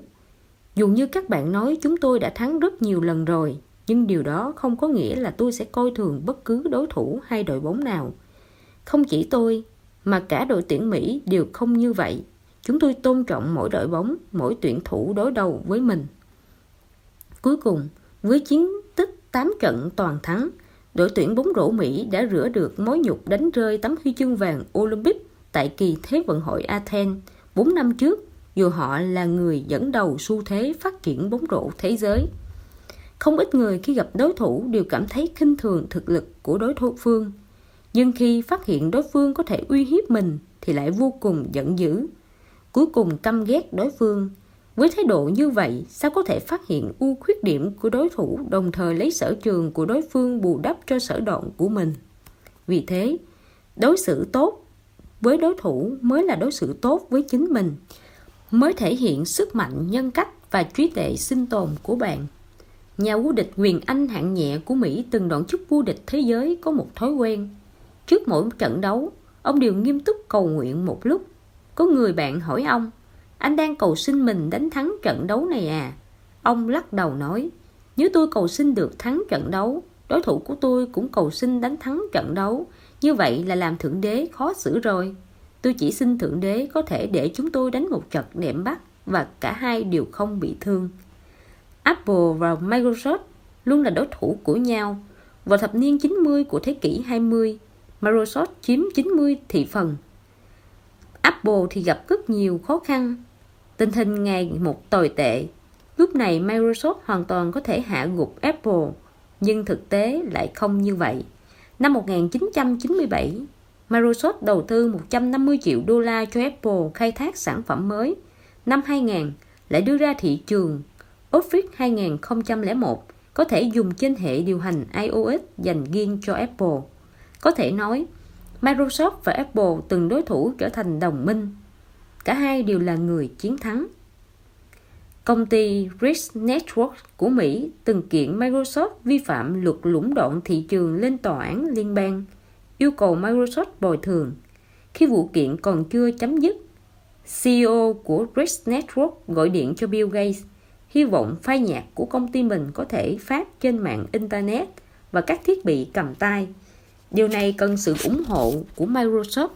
Theo lẽ thường, Bill Gates chắc chắn sẽ từ chối, nhưng bất ngờ là ông lại tỏ ra sẵn lòng hỗ trợ. Trên đây đều là những ví dụ đôi bên cùng có lợi. Những câu chuyện về tôn, tôn trọng sự phát triển của nhau có ở khắp mọi nơi, như sự tôn trọng lẫn nhau giữa Canon, Panasonic, Sanyo, Sony của Nhật Bản. Thiết bị điện của Nhật có thể xưng bá thị trường thế giới với tư thế kiêu hãnh hay như PepsiCo và Coca-Cola. Có thể nói, đối thủ là một nửa thành công của bạn. Nếu có thể thoát khỏi tâm lý thù địch đối thủ, không hủy hoại đối thủ mà biến đối thủ thành đồng minh, đôi bên tôn trọng lẫn nhau, đôi bên cùng tuân thủ luật chơi, nâng cao năng lực bản thân bằng cách mài dũa chính mình. Theo một ý nghĩa nào đó, đối xử tốt với đối thủ có thể khiến mình thành công. 64. Luôn giữ trái tim nhiệt tình thân thiện. Trong cuộc sống hàng ngày, có những người không hiểu tại sao bạn vừa nhìn thấy đã cảm giác họ rất tốt, rất hợp với mình, trò chuyện cũng ăn ý, thậm chí bạn sẵn lòng cùng anh ta khởi nghiệp. sẵn lòng đi theo anh ta. Còn một số người vừa tiếp xúc bạn đã thấy ghét, nói chuyện không hợp nhau chút nào. Trong lòng hai người luôn có một khoảng cách. Tại sao lại có cảm giác như vậy? Trong tâm lý học có một quy luật như sau chúng ta thường có các phản ứng và câu trả lời khác nhau trước sự thay đổi thái độ và hành vi người khác thể hiện ra. Như vậy, nghĩa là nếu bạn cảm thấy một ai đó khó đối phó, trong lòng bạn sẽ xa cách anh ta. Còn anh ta cũng bị ép đóng vai diễn mà bạn đã thiết kế cho anh ta. Nếu bạn cho rằng anh ta thân thiện, bạn sẽ đối xử thân thiện với anh ta. Dưới sự ảnh hưởng của bạn, anh ta cũng sẽ đối xử thân thiện với bạn. Vì vậy trên thế giới này, người dễ tiếp xúc nhất, dễ được yêu thích nhất chính là kiểu người có nhân cách đạo đức cao sang, đồng thời nhiệt tình, thân thiện. Khi bạn đối xử tốt với người khác, người khác cũng sẽ đối xử tốt với bạn. Nhiệt tình thân thiện mới khiến bạn có bạn bè khắp thiên hạ, khiến phẩm chất của bạn thăng hoa, cuộc sống ngập tràn niềm vui. Hãy thể hiện sự nhiệt tình ra ngoài. Nếu một người cho rằng mọi thứ xung quanh mình là hạnh phúc vui vẻ, mỗi người đều tốt bụng thân thiện, đều sẵn lòng giúp đỡ người khác, vậy thì anh ta chắc chắn sẽ cảm thấy mãn nguyện và vui vẻ. Nếu một người luôn oán trách và phàn nàn, xăm soi lỗi lầm, tính toán so đo trong mọi chuyện, hoàn toàn không cảm thấy niềm vui của cuộc sống, vậy thì chắc chắn anh ta sẽ ức chế thất vọng, ủ rũ buồn rầu. Có thể nói tâm thái của bạn quyết định cuộc đời bạn. Người u uất sẽ chỉ mệt mỏi đối phó với cuộc sống, còn người lạc quan thì mỉm cười chủ động đối diện với cuộc sống. Stephen Douglas là đối thủ chính trị của Abraham Lincoln, nhưng ông không thể thừa nhận Lincoln là một người có phẩm chất cao sang. Ông nói, thậm chí không khí xung quanh Lincoln cũng khiến người ta cảm thấy an toàn và thoải mái. Còn Tristray Ryan nói, ông từng gặp Washington một lần dù chỉ một lần như vậy là đủ để chiếu sáng cuộc đời ông. Thomas Jefferson từng đánh giá về Washington như sau. Cả đất nước đều đặt niềm tin vào một mình ông ấy. Đây chính là ma lực của những tâm thái vĩ đại, cả thế giới là một thung lũng có thể tạo ra tiếng vọng chúng ta có tâm thái và lời nói hành động như thế nào người khác sẽ đáp lại chúng ta bằng phương thức tương tự vì vậy bày tỏ sự nhiệt tình và thân thiện ra ngoài bạn sẽ là một người được mọi người yêu quý và kính trọng. Công việc của chúng ta cũng cần được đốt lên bằng sự nhiệt tình. Jackson là nhân viên thu mua của một công ty. Tuy công việc của anh ta không quá khó, nhưng anh ta làm việc rất nhiệt tình, tìm đủ mọi cách để có được nhà cung ứng rẻ nhất, mua vào rất nhiều thứ hàng hóa công ty cần. Cứ như vậy Jackson làm việc chăm chỉ cần cù, tiết kiệm rất nhiều chi phí cho công ty khi anh ta 29 tuổi số tiền anh ta kiếp tiết kiệm cho công ty đã vượt qua 800.000 đô la Mỹ khi tổng giám đốc biết chuyện này ông ta lập tức tăng lương cho Jackson cố gắng của Jackson nhận được sự coi trọng của người quản lý cấp cao năm 36 tuổi anh ta trở thành phó tổng giám đốc của công ty này. Trong công việc, nếu bạn có thể phát huy hết sở trường của mình với lòng nhiệt tình như lửa, vậy thì dù làm công việc gì bạn cũng sẽ không thấy vất vả. Vì vậy nhiệt tình là phương thức hữu hiệu để thực hiện lý tưởng công việc. Dù lòng nhiệt tình đốt lên nhiệt huyết làm việc của bạn, dù là việc vô vị cũng trở nên thú vị. Phải biết rằng, giúp người mới có thể tự giúp mình bày tỏ thiện ý với người khác chờ đợi người khác hưởng ứng một cách thiện ý đa phần sự việc sẽ xảy ra đúng như mong muốn vì bạn đối tốt với anh ta anh ta không có lý do gì không tốt với bạn vì vậy phải sẵn lòng giúp đỡ người khác. Khi bày tỏ lòng tốt của mình, phải nghĩ cho người khác, đứng trên lập trường của người khác. Theo tinh thần trao đổi đôi bên, người khác mới có thể đứng trên lập trường của bạn để đáp lại một cách hợp lý. Chỉ khi đứng ở vị trí của người khác suy nghĩ cho họ, phạm vi giao tiếp của bạn mới mở rộng, dễ dàng xây dựng các mối quan hệ xã hội tốt đẹp hơn. Luôn luôn khích lệ bản thân bằng hy vọng mục tiêu và lý tưởng là động lực của bạn tâm thái tích cực thành công là bản chất của thành công khi một người có hy vọng và tham vọng đồng thời tin chắc đây là chính là điều anh ta muốn có anh ta sẽ lập tức hành động biến nó thành hiện thực đây chính là sức mạnh của hy vọng, cũng là căn nguyên sinh ra lòng nhiệt tình. Vì vậy, tìm thấy mục tiêu của bản thân rồi hãy hành động tiến về phía mục tiêu. Khi hành động một cách đầy nhiệt huyết, bạn có thể biến tiêu cực thành tích cực. Học cách tự phản, phản tỉnh. Khi tâm lý bạn u uất và tự ti, bạn sẽ dậm chân tại chỗ, mất đi nhiệt tình.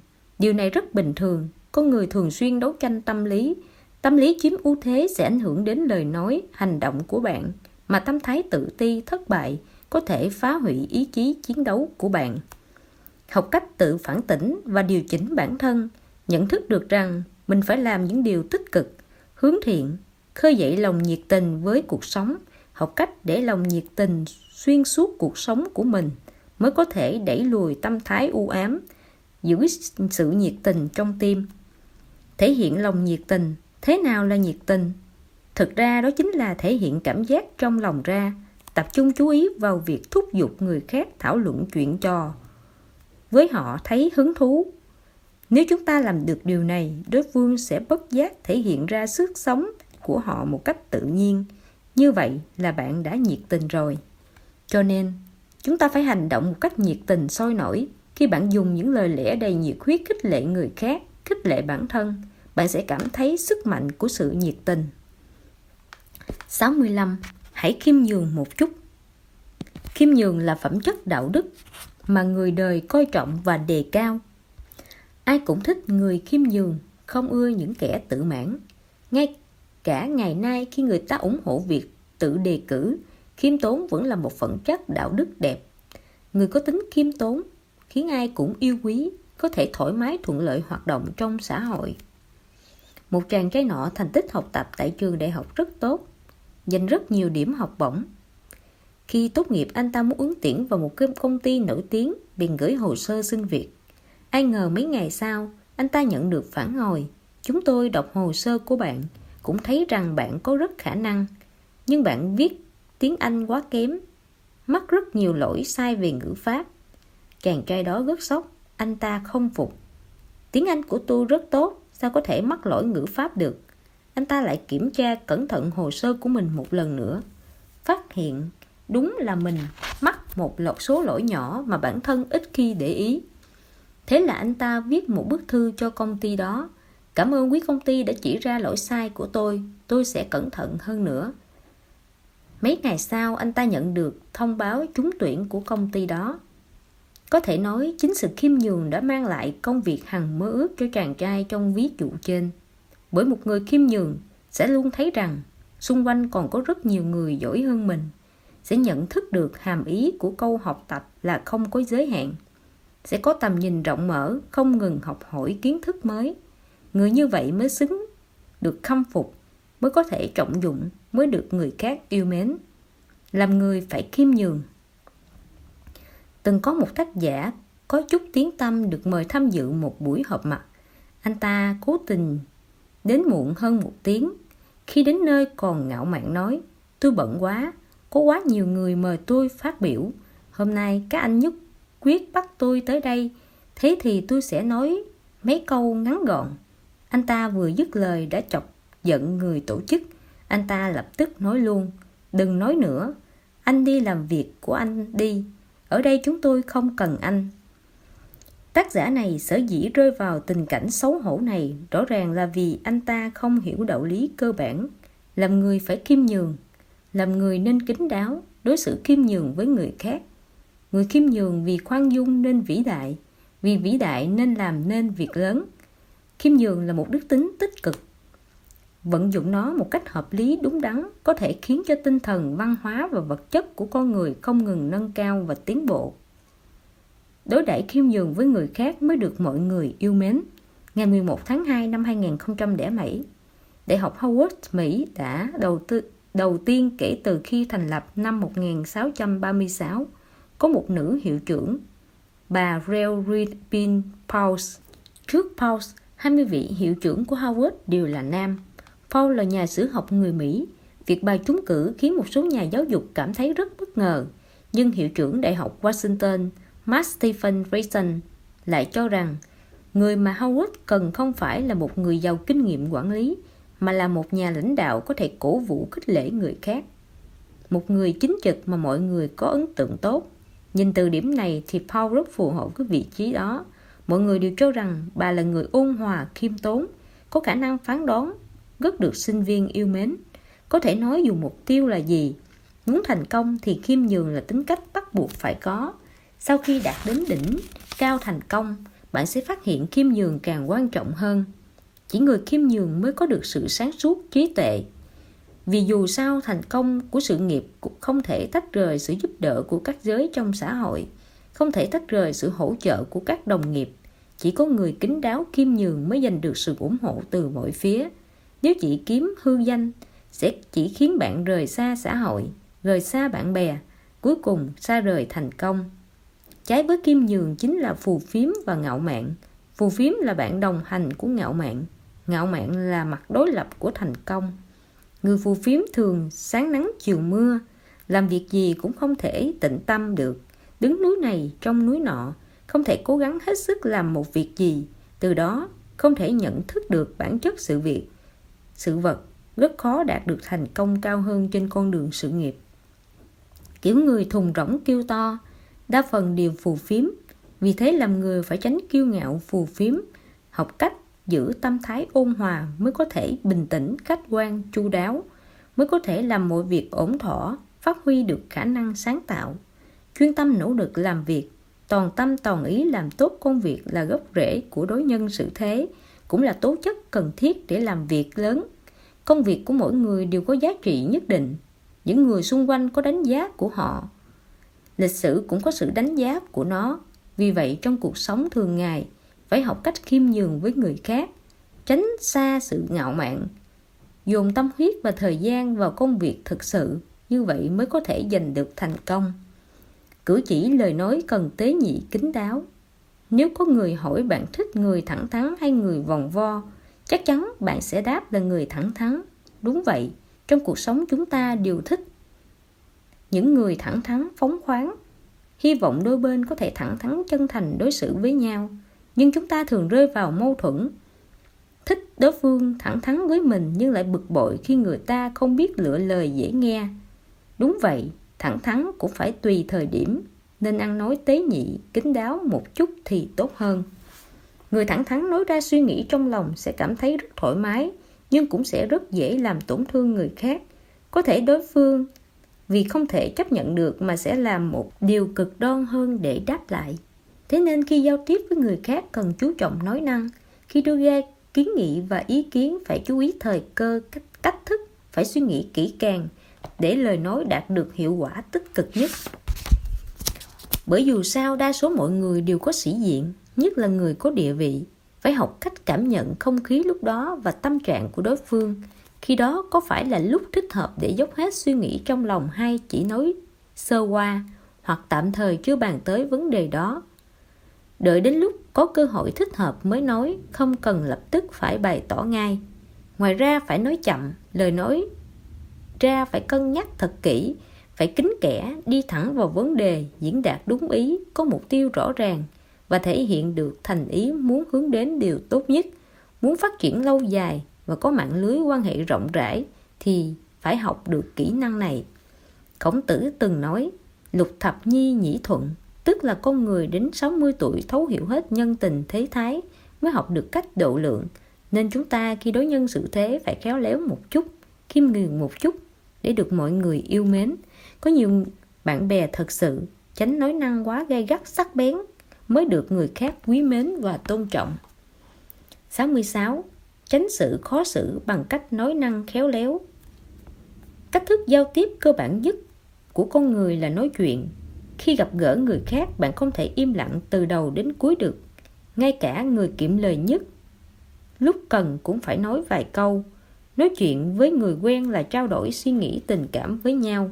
Nói chuyện với người lạ là để kéo gần khoảng cách giữa hai người, từ xa lạ tới quen biết, có thể nói trong giao tiếp. Trò chuyện chiếm một phần khá lớn. Cervantes là nhà soạn kịch người Tây Ban Nha nói Nói mà không nghĩ thì không khác gì bắn mà không ngắm. Có thể thấy nói chuyện là một nghệ thuật. Ý tứ không diễn đạt rõ ràng thì người nghe không thể hiểu được. Nếu lời nói ra đa nghĩ, đa nghĩa hoặc bất đồng ý kiến với đối phương thì rất dễ dẫn đến xung đột. Nếu nói sai thậm chí còn biến đối phương thành kẻ địch của mình. Vì vậy, nếu muốn ở vào thế bất bại trong xã hội thì cần phải nắm vững kỹ năng nói chuyện. Tiểu Lưu tham gia một buổi họp mặt do Tiểu Trương tổ chức. Ở đó anh ta làm quen với một người bạn mới tên là Tiểu Vương. Tiểu Lưu có ấn tượng tốt với Tiểu Vương, liền bắt đầu tán gẫu với anh ta. Anh tốt nghiệp trường đại học nào vậy? Tiểu Vương nghe xong tỏ ra hơi ngại, chần chừ định nói gì đó rồi lại thôi. Thế nhưng, Tiểu Lưu lại không nhận thấy điều này. Anh ta hỏi tiếp, chắc anh học khối tự nhiên hả? Lúc này Tiểu Vương càng thêm xấu hổ, ấp úng nói, Tôi không học đại học. Nói xong, Đôi bên đều rất mất tự nhiên, Không còn hứng thú trò chuyện như lúc nãy nữa. Trong các tình huống giao tiếp thường ngày, Sai lầm mọi người dễ phạm phải nhất chính là đặt nhầm giả thiết. Một mặt rất dễ giả định đối phương. Người có một số điểm tương đồng với mình, Có hoàn cảnh giống mình. Nếu mình là sinh viên, liền cũng cho rằng đối phương là sinh viên nếu mình đã kết hôn liền cho rằng đối phương cũng đã có gia đình. Mặt khác, rất dễ căn cứ vào nơi làm việc của đối phương mà đưa ra giả định sai về công việc của đối phương. Nếu đối phương làm việc ở bệnh viện, liền cho rằng đối phương là bác sĩ, nhưng đối phương là y tá. Nếu đối phương làm việc ở tòa án, liền cho rằng đối phương là luật sư hoặc thẩm phán, nhưng đối phương có thể là công chức. Nói chuyện với đối phương theo giả định sai rất dễ khiến đối phương xấu hổ từ đó dẫn đến khó xử. Vì vậy, để tránh xa xảy ra tình huống này, khi trò chuyện chúng ta hãy cố gắng tránh đưa ra các giả thuyết không chắc chắn về hoàn cảnh của đối phương, dựa vào cảm nhận chủ quan của bản thân. Điều đặc biệt cần tránh là coi những giả định này là sự thật và dùng nó trò chuyện với đối phương. Nếu buộc phải phán đoán tình hình của đối phương, có thể tìm hiểu thông tin chân thật của đối phương bằng cách tự giới thiệu về mình, trao đổi danh thiếp nếu đối phương không muốn nói kỹ về mình, nhất là các vấn đề như học vị, tuổi tác, nghề nghiệp, thu nhập, thì đừng hỏi thẳng để tránh động chạm đến đời tư và tâm lý tự ti của đối phương. Tránh so sánh hơn thua khi nói chuyện là rất quan trọng. nghỉ lễ mấy người bạn tụ tập với nhau tiểu lý nói chuyện nhiều nhất liền nói năm nay ông trương mua một căn nhà rộng 120 mét vuông đúng là người lắm tiền có khác. A huy vừa mua một chiếc Bill Lacroix. Tôi được ngồi một lần rồi, đã lắm. Nghe nói trước tết anh xin nghỉ việc ra tết định vào chỗ nào ngon hả? Một lúc sau, tiểu lý phát hiện các bạn đều chia thành từng nhóm nói chuyện riêng. Chỉ có mình anh ta ngồi cô đơn trên ghế sofa, không ai thèm tiếp chuyện. Tuy trong buổi họp mặt, một số người có tâm lý so sánh muốn thông qua việc hỏi thăm tình hình của người khác để khẳng định thực lực và hiện trạng ưu việt của bản thân. Thế nhưng, phần lớn mọi người đều không thích so sánh để tránh bản thân rơi vào tình huống khó xử khi thua kém người khác.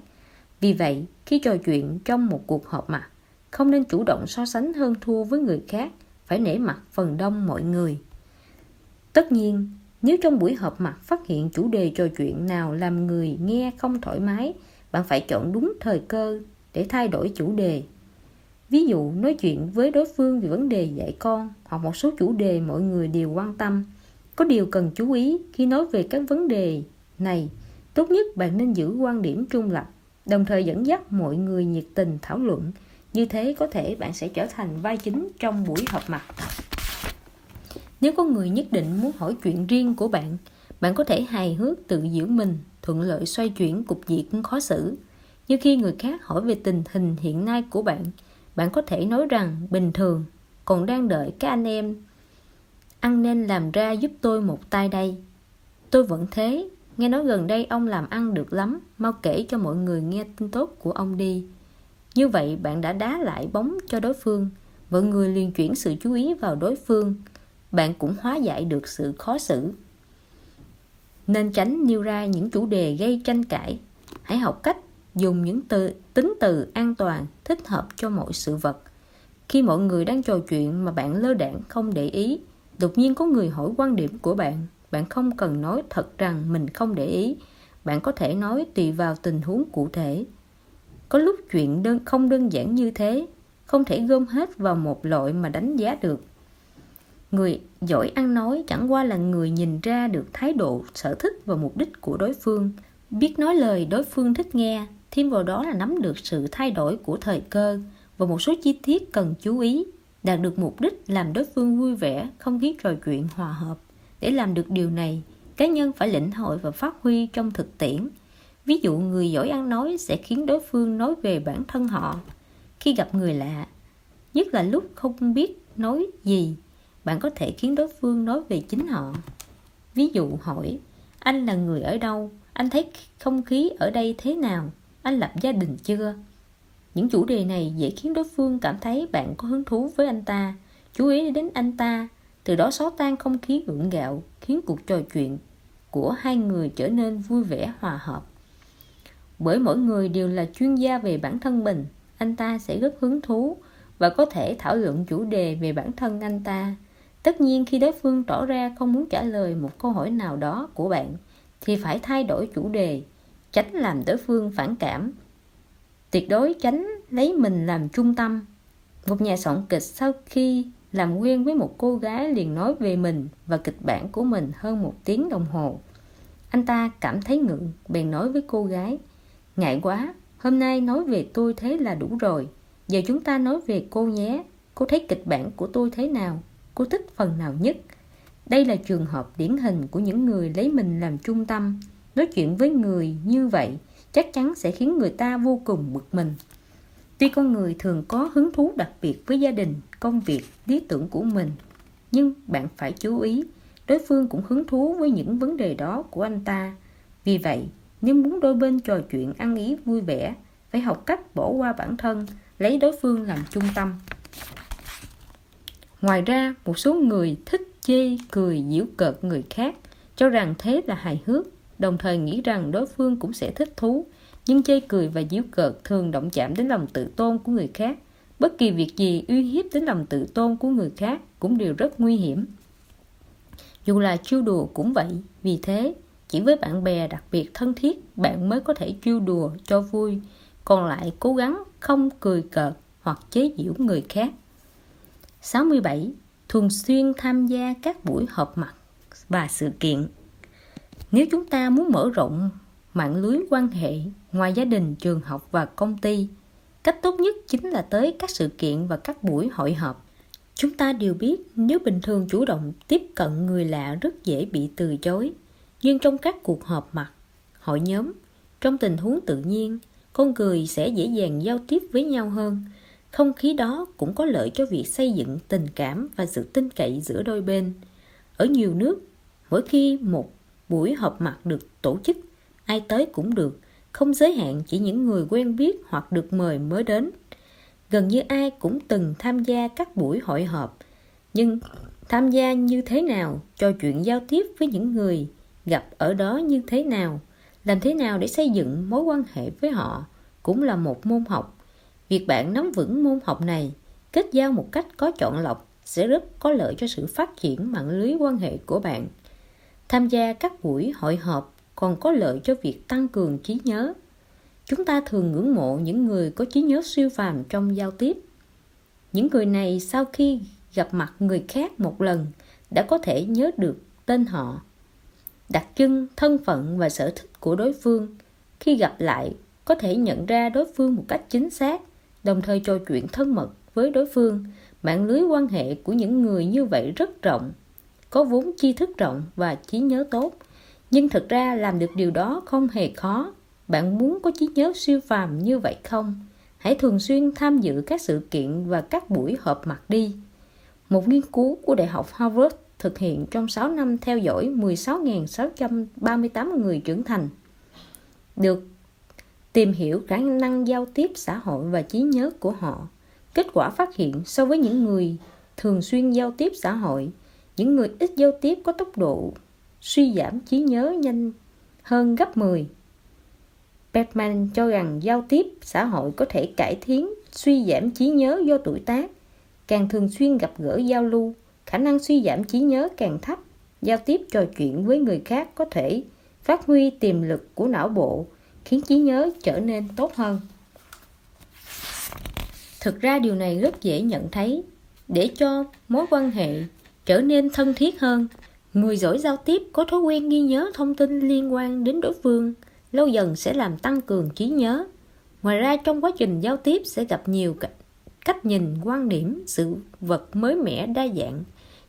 Những điều này đều mang lại kích thích, có lợi cho não bộ, từ đó khiến lối tư duy rộng mở, tăng cường trí nhớ. Hội họp chỉ tạo cơ hội và điều kiện cho bạn kết giao với người khác, còn làm thế nào để làm quen với người hữu dụng với mình? Làm thế nào xây dựng mối quan hệ với họ? Bạn phải nỗ lực hơn nữa. Nếu bạn tham gia hội họp chỉ để ăn cơm uống rượu, vậy thì những buổi hội họp này không có lợi ích gì với bạn. Vì vậy, chúng ta phải nắm được cách thức kết giao với người khác. Suy nghĩ cho đối phương là điểm mấu chốt để làm quen với họ đầu tiên phải chân thật giữ sự chân thành khi giao thiệp với đối phương trên nguyên tắc có lợi cho họ luôn nghĩ cho lợi ích của đối phương mới có thể khiến cho từng cử chỉ, hành động của mình tự nhiên không giả tạo. Hãy tìm cách có được sự gần gũi và công nhận của đối phương. Thông thường, muốn có được sự gần gũi và công nhận của người khác thì phải gần gũi và công nhận anh ta. Ví dụ, hãy quan tâm người gần gũi nhất của anh ta. Bất cứ ai cũng đặc biệt quan tâm đến người gần gũi với mình. Khi phát hiện người khác cũng quan tâm người mà mình quan tâm liền nảy sinh cảm giác vô cùng gần gũi, quan tâm đến những việc anh ta quan tâm. Cũng có tác dụng như vậy, khi kết giao với người khác, có thể vận dụng đặc điểm tâm lý này để thu hẹp khoảng cách đôi bên. Ngoài ra, đừng keo kiệt sự giúp đỡ của bạn. Nhiệt tình giúp đỡ là cách dễ dàng nhất để lấy được thiện cảm của người khác. Có câu, có qua, có lại. Nếu bạn giúp người khác việc gì, hãy giúp hết sức mình như vậy, không chỉ có tiếng tâm tốt mà còn nhận được sự cảm kích và thừa nhận của anh ta. Con người thông thường đều vui lòng kết bạn và qua lại với người nhiệt tình. Nếu quan niệm và cách nhìn của bạn mâu thuẫn với người khác, phải kịp thời đổi chủ đề. Vì bạn đến kết bạn chứ không đến để chuốt thêm kẻ địch. Có lúc để có được sự công nhận của người khác, bạn còn phải tạm thời thuận theo quan điểm của anh ta. Nhưng tốt nhất vẫn là đổi chủ đề trò chuyện. Trong giao tiếp, mỗi người đều muốn được người khác công nhận và tán đồng. Khi bạn nắm được tâm lý này, biết cách thỏa mãn mấy loại tâm lý dưới đây, bạn sẽ dễ dàng có được sự thừa nhận và thân thiết của người khác. Mỗi người đều có ham muốn thể hiện giá trị bản thân.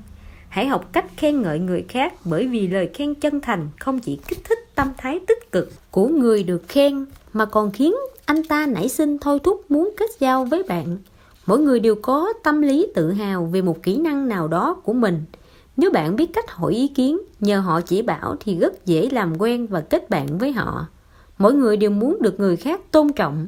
Hy vọng đạo đức nhân cách, học thức, tài hoa của mình được công nhận.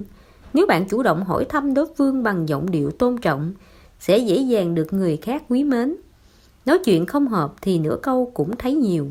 Con người thường thích kết giao với người nói chuyện hợp với mình nếu bạn muốn kết bạn được với người khác, thì phải học cách tìm ra sở thích, hứng thú chung giữa hai bên. Một người luôn có tâm lý đặc biệt tin tưởng vào người mình sùng bái. Việc mình lựa chọn, có lúc thà chấp nhận thực trạng của người đó, hai việc đó chứ không nghe người khác sửa sai và chỉ bảo. Vì vậy, nếu thứ đối phương thích được bạn đánh giá cao, bạn có thể có được sự thừa nhận của anh ta người trung quốc thường nói, duyên phận thực ra thường là có duyên không phận. Tại sao lại nói như vậy? Trong một buổi tiệc, mọi người từ khắp nơi tụ họp lại một chỗ. Đó là duyên. Nhưng sau buổi tiệc đó, không ít người, nhiều nhất chỉ mang về một đống danh thiếp, sau này không bao giờ liên lạc lại nữa. Tham gia hội họp như vậy rất vô nghĩa. Sau mỗi lần họp mặt, phải học cách duy trì bảo vệ các mối quan hệ của bạn nhất là những mối quan hệ chất lượng cao. Thế nào là chất lượng cao? Chất lượng cao không phải là càng nhiều càng tốt, cũng không được quá thực dụng. Mối quan hệ xây dựng trên nền tảng chỉ để lợi dụng là không thể bền lâu, cũng không vững chắc.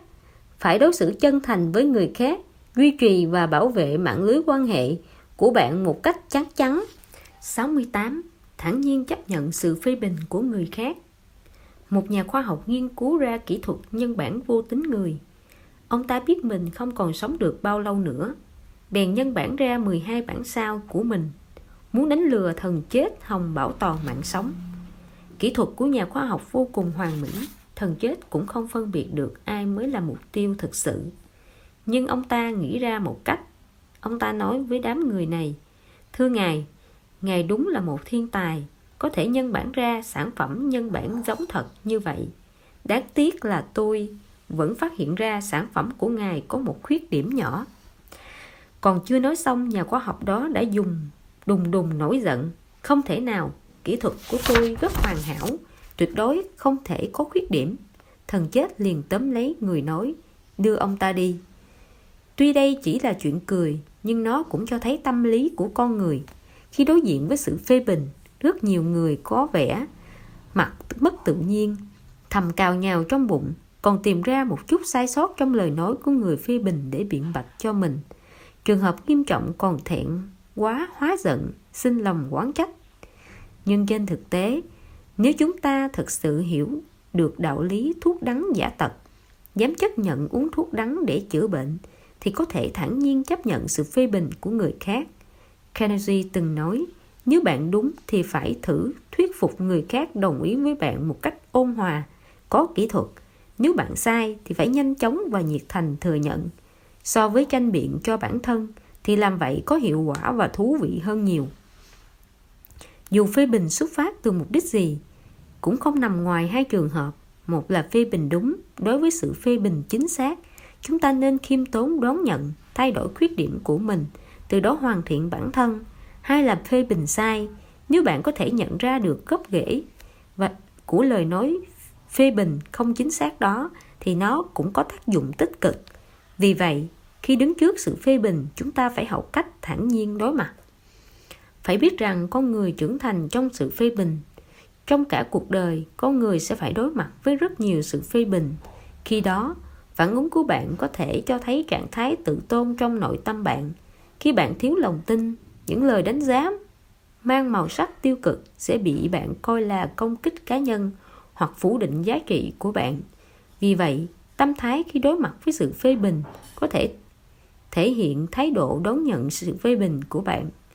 Nhưng không vui vì bị phê bình, vì sợ bị phê bình nên trốn tránh đều là hành vi sai lầm đừng coi bị phê bình là việc mất mặt lợi ích của những lời phê bình là rất lớn nhất là lời phê bình thiện ý khi bạn nhìn nhận sự phê bình ở một góc độ khác, bạn sẽ phát hiện đa phần mọi người phê bình bạn với tâm thái giận vì bạn không chịu nỗ lực phấn đấu.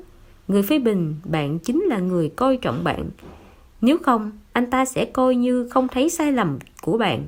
Kể cả có một lời phê bình mang tính công kích cá nhân, thì cũng không sao. Hành vi và phẩm chất đạo đức của bạn không chỉ mình anh ta nhận thấy phê bình ác ý sẽ chỉ khiến người phê bình mất đi sự tôn trọng của người khác, không ảnh hưởng gì đến bạn cả. Ở mỹ, có một người tiếp thị. Khi mới bắt đầu tiếp thị sản phẩm của con gáp lượng tiêu thụ rất thấp. Anh ta rất lo lắng, nhưng luôn tin chắc sản phẩm và giá cả đều không có vấn đề gì. Vì vậy, anh ta cho rằng cách thức tiếp thị của mình cần cải thiện. Từ đó về sau, mỗi khi tiếp thị thất bại, anh ta đều hỏi đối phương xin anh hãy cho tôi biết vừa rồi tôi đã làm sai điều gì. Kinh nghiệm của anh phong phú hơn tôi. Lại có sự nghiệp thành công.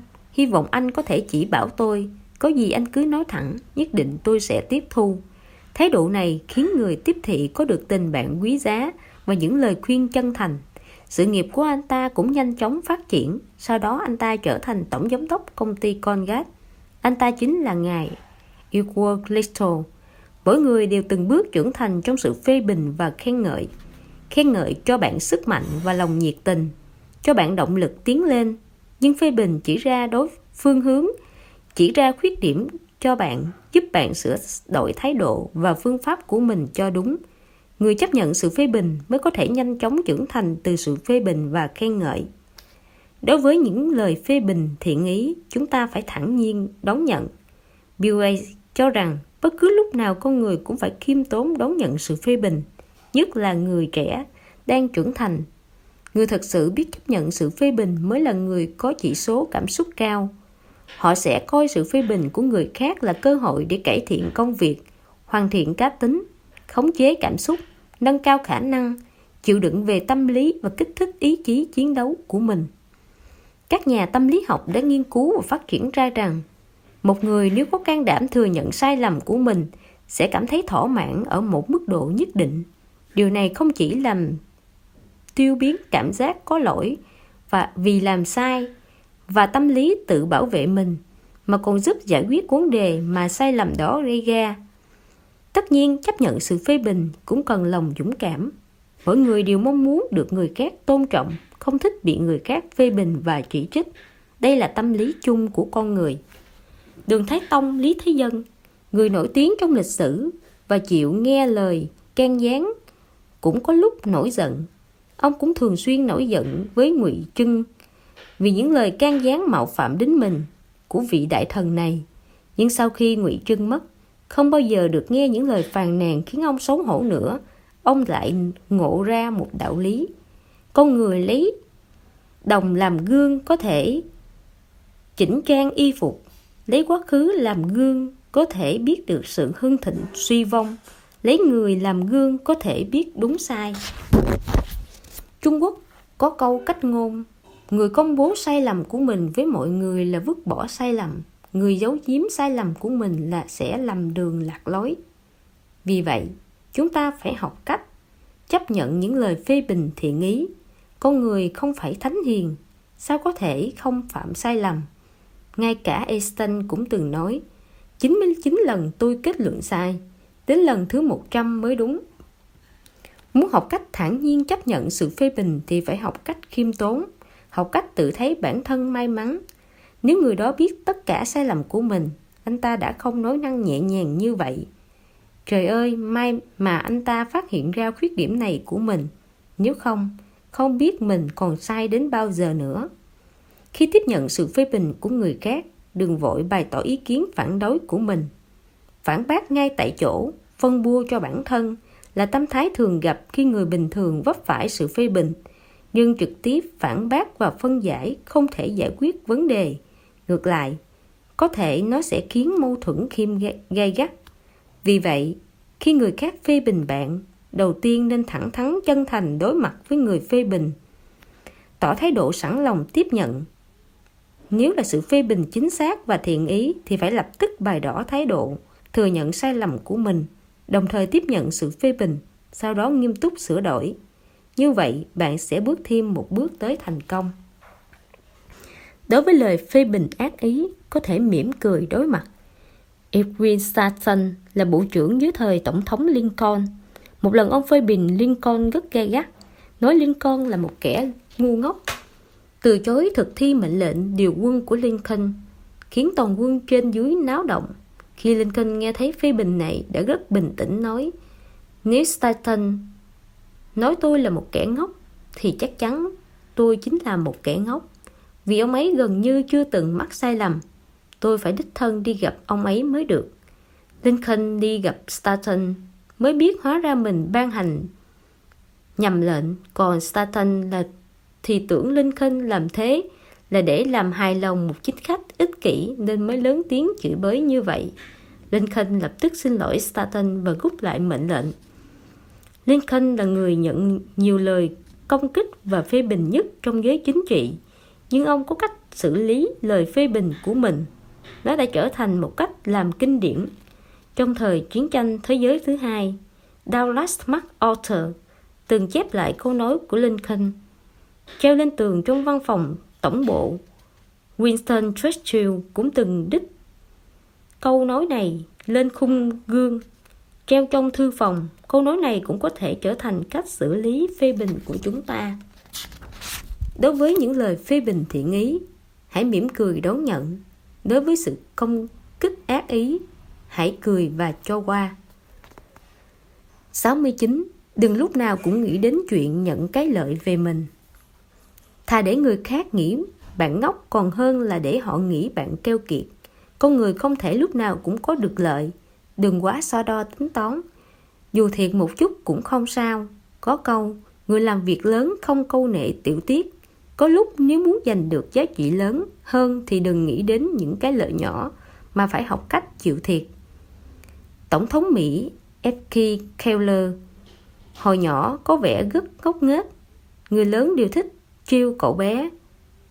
Em Kelly cũng không thấy bực mình. Một lần, một người lớn muốn xem em Kinley có ngu ngốc thật không, bèn lấy ra tờ 10 đô la và một tờ 1 đô la bảo cậu chọn. Nhưng em Kinley chọn tờ 1 đô la. Trời ơi, người kia kêu lên, thằng bé này ngốc thật đấy. Có điều cũng vui ra phết. Anh ta kể chuyện này với tất cả mọi người. Mọi người đều không tin có đứa bé như vậy. Lần lượt chạy tới thử. Kết quả, em Kelly luôn chỉ chọn một tờ đô la. Mẹ em Kelly thấy vậy thì rất lo lắng bèn hỏi cậu bé. Con ơi, con biết 10 lớn hơn một chứ? Vâng, con biết. Em Kelly đáp. Vậy sao con không lấy tờ 10 đô la? Vì nếu làm thế, họ sẽ không cho con tiền nữa. Từ đó có thể thấy, từ khi còn nhỏ, em Kelly đã thấu hiểu đạo lý không tham lợi nhỏ, kết quả đã được lợi lớn, chẳng trách sau này ông có thể làm nên việc lớn. Trong các mối quan hệ thực tế, có quá nhiều ví dụ về ham lợi. Rất nhiều người sợ thiệt, thậm chí luôn muốn chiếm phần hơn dù chỉ một chút. Thường hiểu đơn giản rằng một mối quan hệ giao tiếp là mối quan hệ có thể chiếm lợi. Nếu thật sự được lợi gì đó trong lòng, vô cùng vui mừng, không được lợi gì thì thầm oán hận. Nhưng phải biết rằng, người muốn chiếm lợi thường không thu được gì. Một buổi sáng, người cha làm hai bát mì trứng trần. Một bát quả trứng đặt trên cùng, một bát bên trên không có trứng. Người cha hỏi con trai, con ăn bát nào? Bát có trứng ạ. À? Cậu con trai chỉ bát mì có quả trứng đặt phía trên. Cho cha ăn bát có trứng đi. Khổng Dung 7 tuổi biết nhường lê con 10 tuổi rồi, con 10 tuổi rồi, cũng nên nhường mì đi chứ. Khổng dung là khổng dung, con là con, không nhường. Không nhường thật à? Không nhường thật. Cậu con trai nói rồi cắn vào quả trứng, không hối hận chứ, không hối hận. Cậu con trai ăn hết quả trứng. Đợi con ăn xong người cha mới ăn, không ngờ trong bát mì của người cha có giấu hai quả trứng, trần. Cậu con trai ngớt người Hôm sau, người cha để làm hai bát mì, một bát bên trên có trứng một bát bên trên không có trứng. Người cha hỏi con con ăn bát nào? Khổng dung nhường lê con nhường mì. Cậu con trai khôn ganh bê bát mì không trứng lên không hối hận chứ không hối hận. Cậu con trai kiên quyết nói nhưng cậu ăn hết bát mì cũng không thấy quả trứng nào. Còn bát mì của người cha trên một quả dưới một quả cậu con trai lại ngớ người. Ngày thứ ba, người cha để làm hai bát mì trứng trần. Vẫn là một bát bên trên có trứng, một bát bên trên không trứng. Người cha hỏi con trai, con ăn bát nào? Khổng dung nhường lê, con nhường mì. Cha là người lớn, cha ăn trước đi ạ. À. cậu con trai chân thành nói, thế thì cha không khách sáo nhé. Người cha bê bát mì trứng lên cậu con trai phát hiện trong bát mì mình cũng có trứng. Người cha nói với con, người không ham lợi thì cuộc sống cũng không để con chịu thiệt. Cậu con trai gật đầu, thấy cha nói rất có lý. Tuy đứa trẻ này mới 10 tuổi, có thể chưa thực sự hiểu đạo lý trong đó, nhưng chắc chắn cậu bé sẽ nhớ bài học ba lần ăn mì này. Người hám lợi quá phổ biến trong xã hội này, dường như không có gì kỳ lạ cả. Có người tham tiền có người háo sắc, có những người lại tìm đủ mọi cách để thỏa mãn lòng hư vinh của mình. Dù bản thân có ra sao cũng phải vắt óc nghĩ cách biện minh cho mình. Quyết giành phần thắng thì thôi, có thể cuối cùng họ chiếm thế thượng phong trong một việc nào đó. Bèn dương dương tự đắc, vô cùng sung sướng. Nhìn bề ngoài là họ thắng, nhưng kết quả thường là họ thua đau. Họ chỉ giành được lòng hư vinh, nhưng lại mất đi uy tín và thanh danh người hám lợi nhỏ thường sẽ mất bạn. Phải biết rằng, mất đi bất cứ người nào cũng là một tổn thất lớn. Trên thế giới này, ngoài cha mẹ sinh ra, nuôi dưỡng chúng ta và người thân có quan hệ máu mủ với chúng ta chỉ có bạn bè là tài sản thực sự thuộc về chúng ta. Nếu bạn hám lợi thì sau này không ai chân thành nói ra suy nghĩ của mình với bạn nữa. Không ai thẳng thắn chỉ ra sai lầm của bạn. Đồng thời giúp bạn sửa đổi để không ngừng hoàn thiện bản thân những người vì cái lợi nhỏ mà để mất cái lợi lớn đều không thông minh. Dân gian có câu ân tình là một món nợ bạn chiếm cái lợi của người khác là đã nợ họ một ân tình mà ân tình này bắt buộc phải trả nhưng trả nợ ân tình có thể phá vỡ nguyên tắc của bản thân làm nguy hại đến, đến lợi ích của mình. Đúng là lợi bất cập hại vì vậy, người sống trên đời nếu muốn làm nên sự nghiệp thì không được chiếm cái lợi của người khác. Thà để người phụ mình, chứ mình không phụ người. Như vậy mới có thể không bị dục vọng làm mờ mắt, luôn giữ lực lòng chính trực. Từ chối cám dỗ, nhờ thế mà đầu óc luôn luôn tỉnh táo, giữ được tiếng tốt, không dễ dàng sa ngã.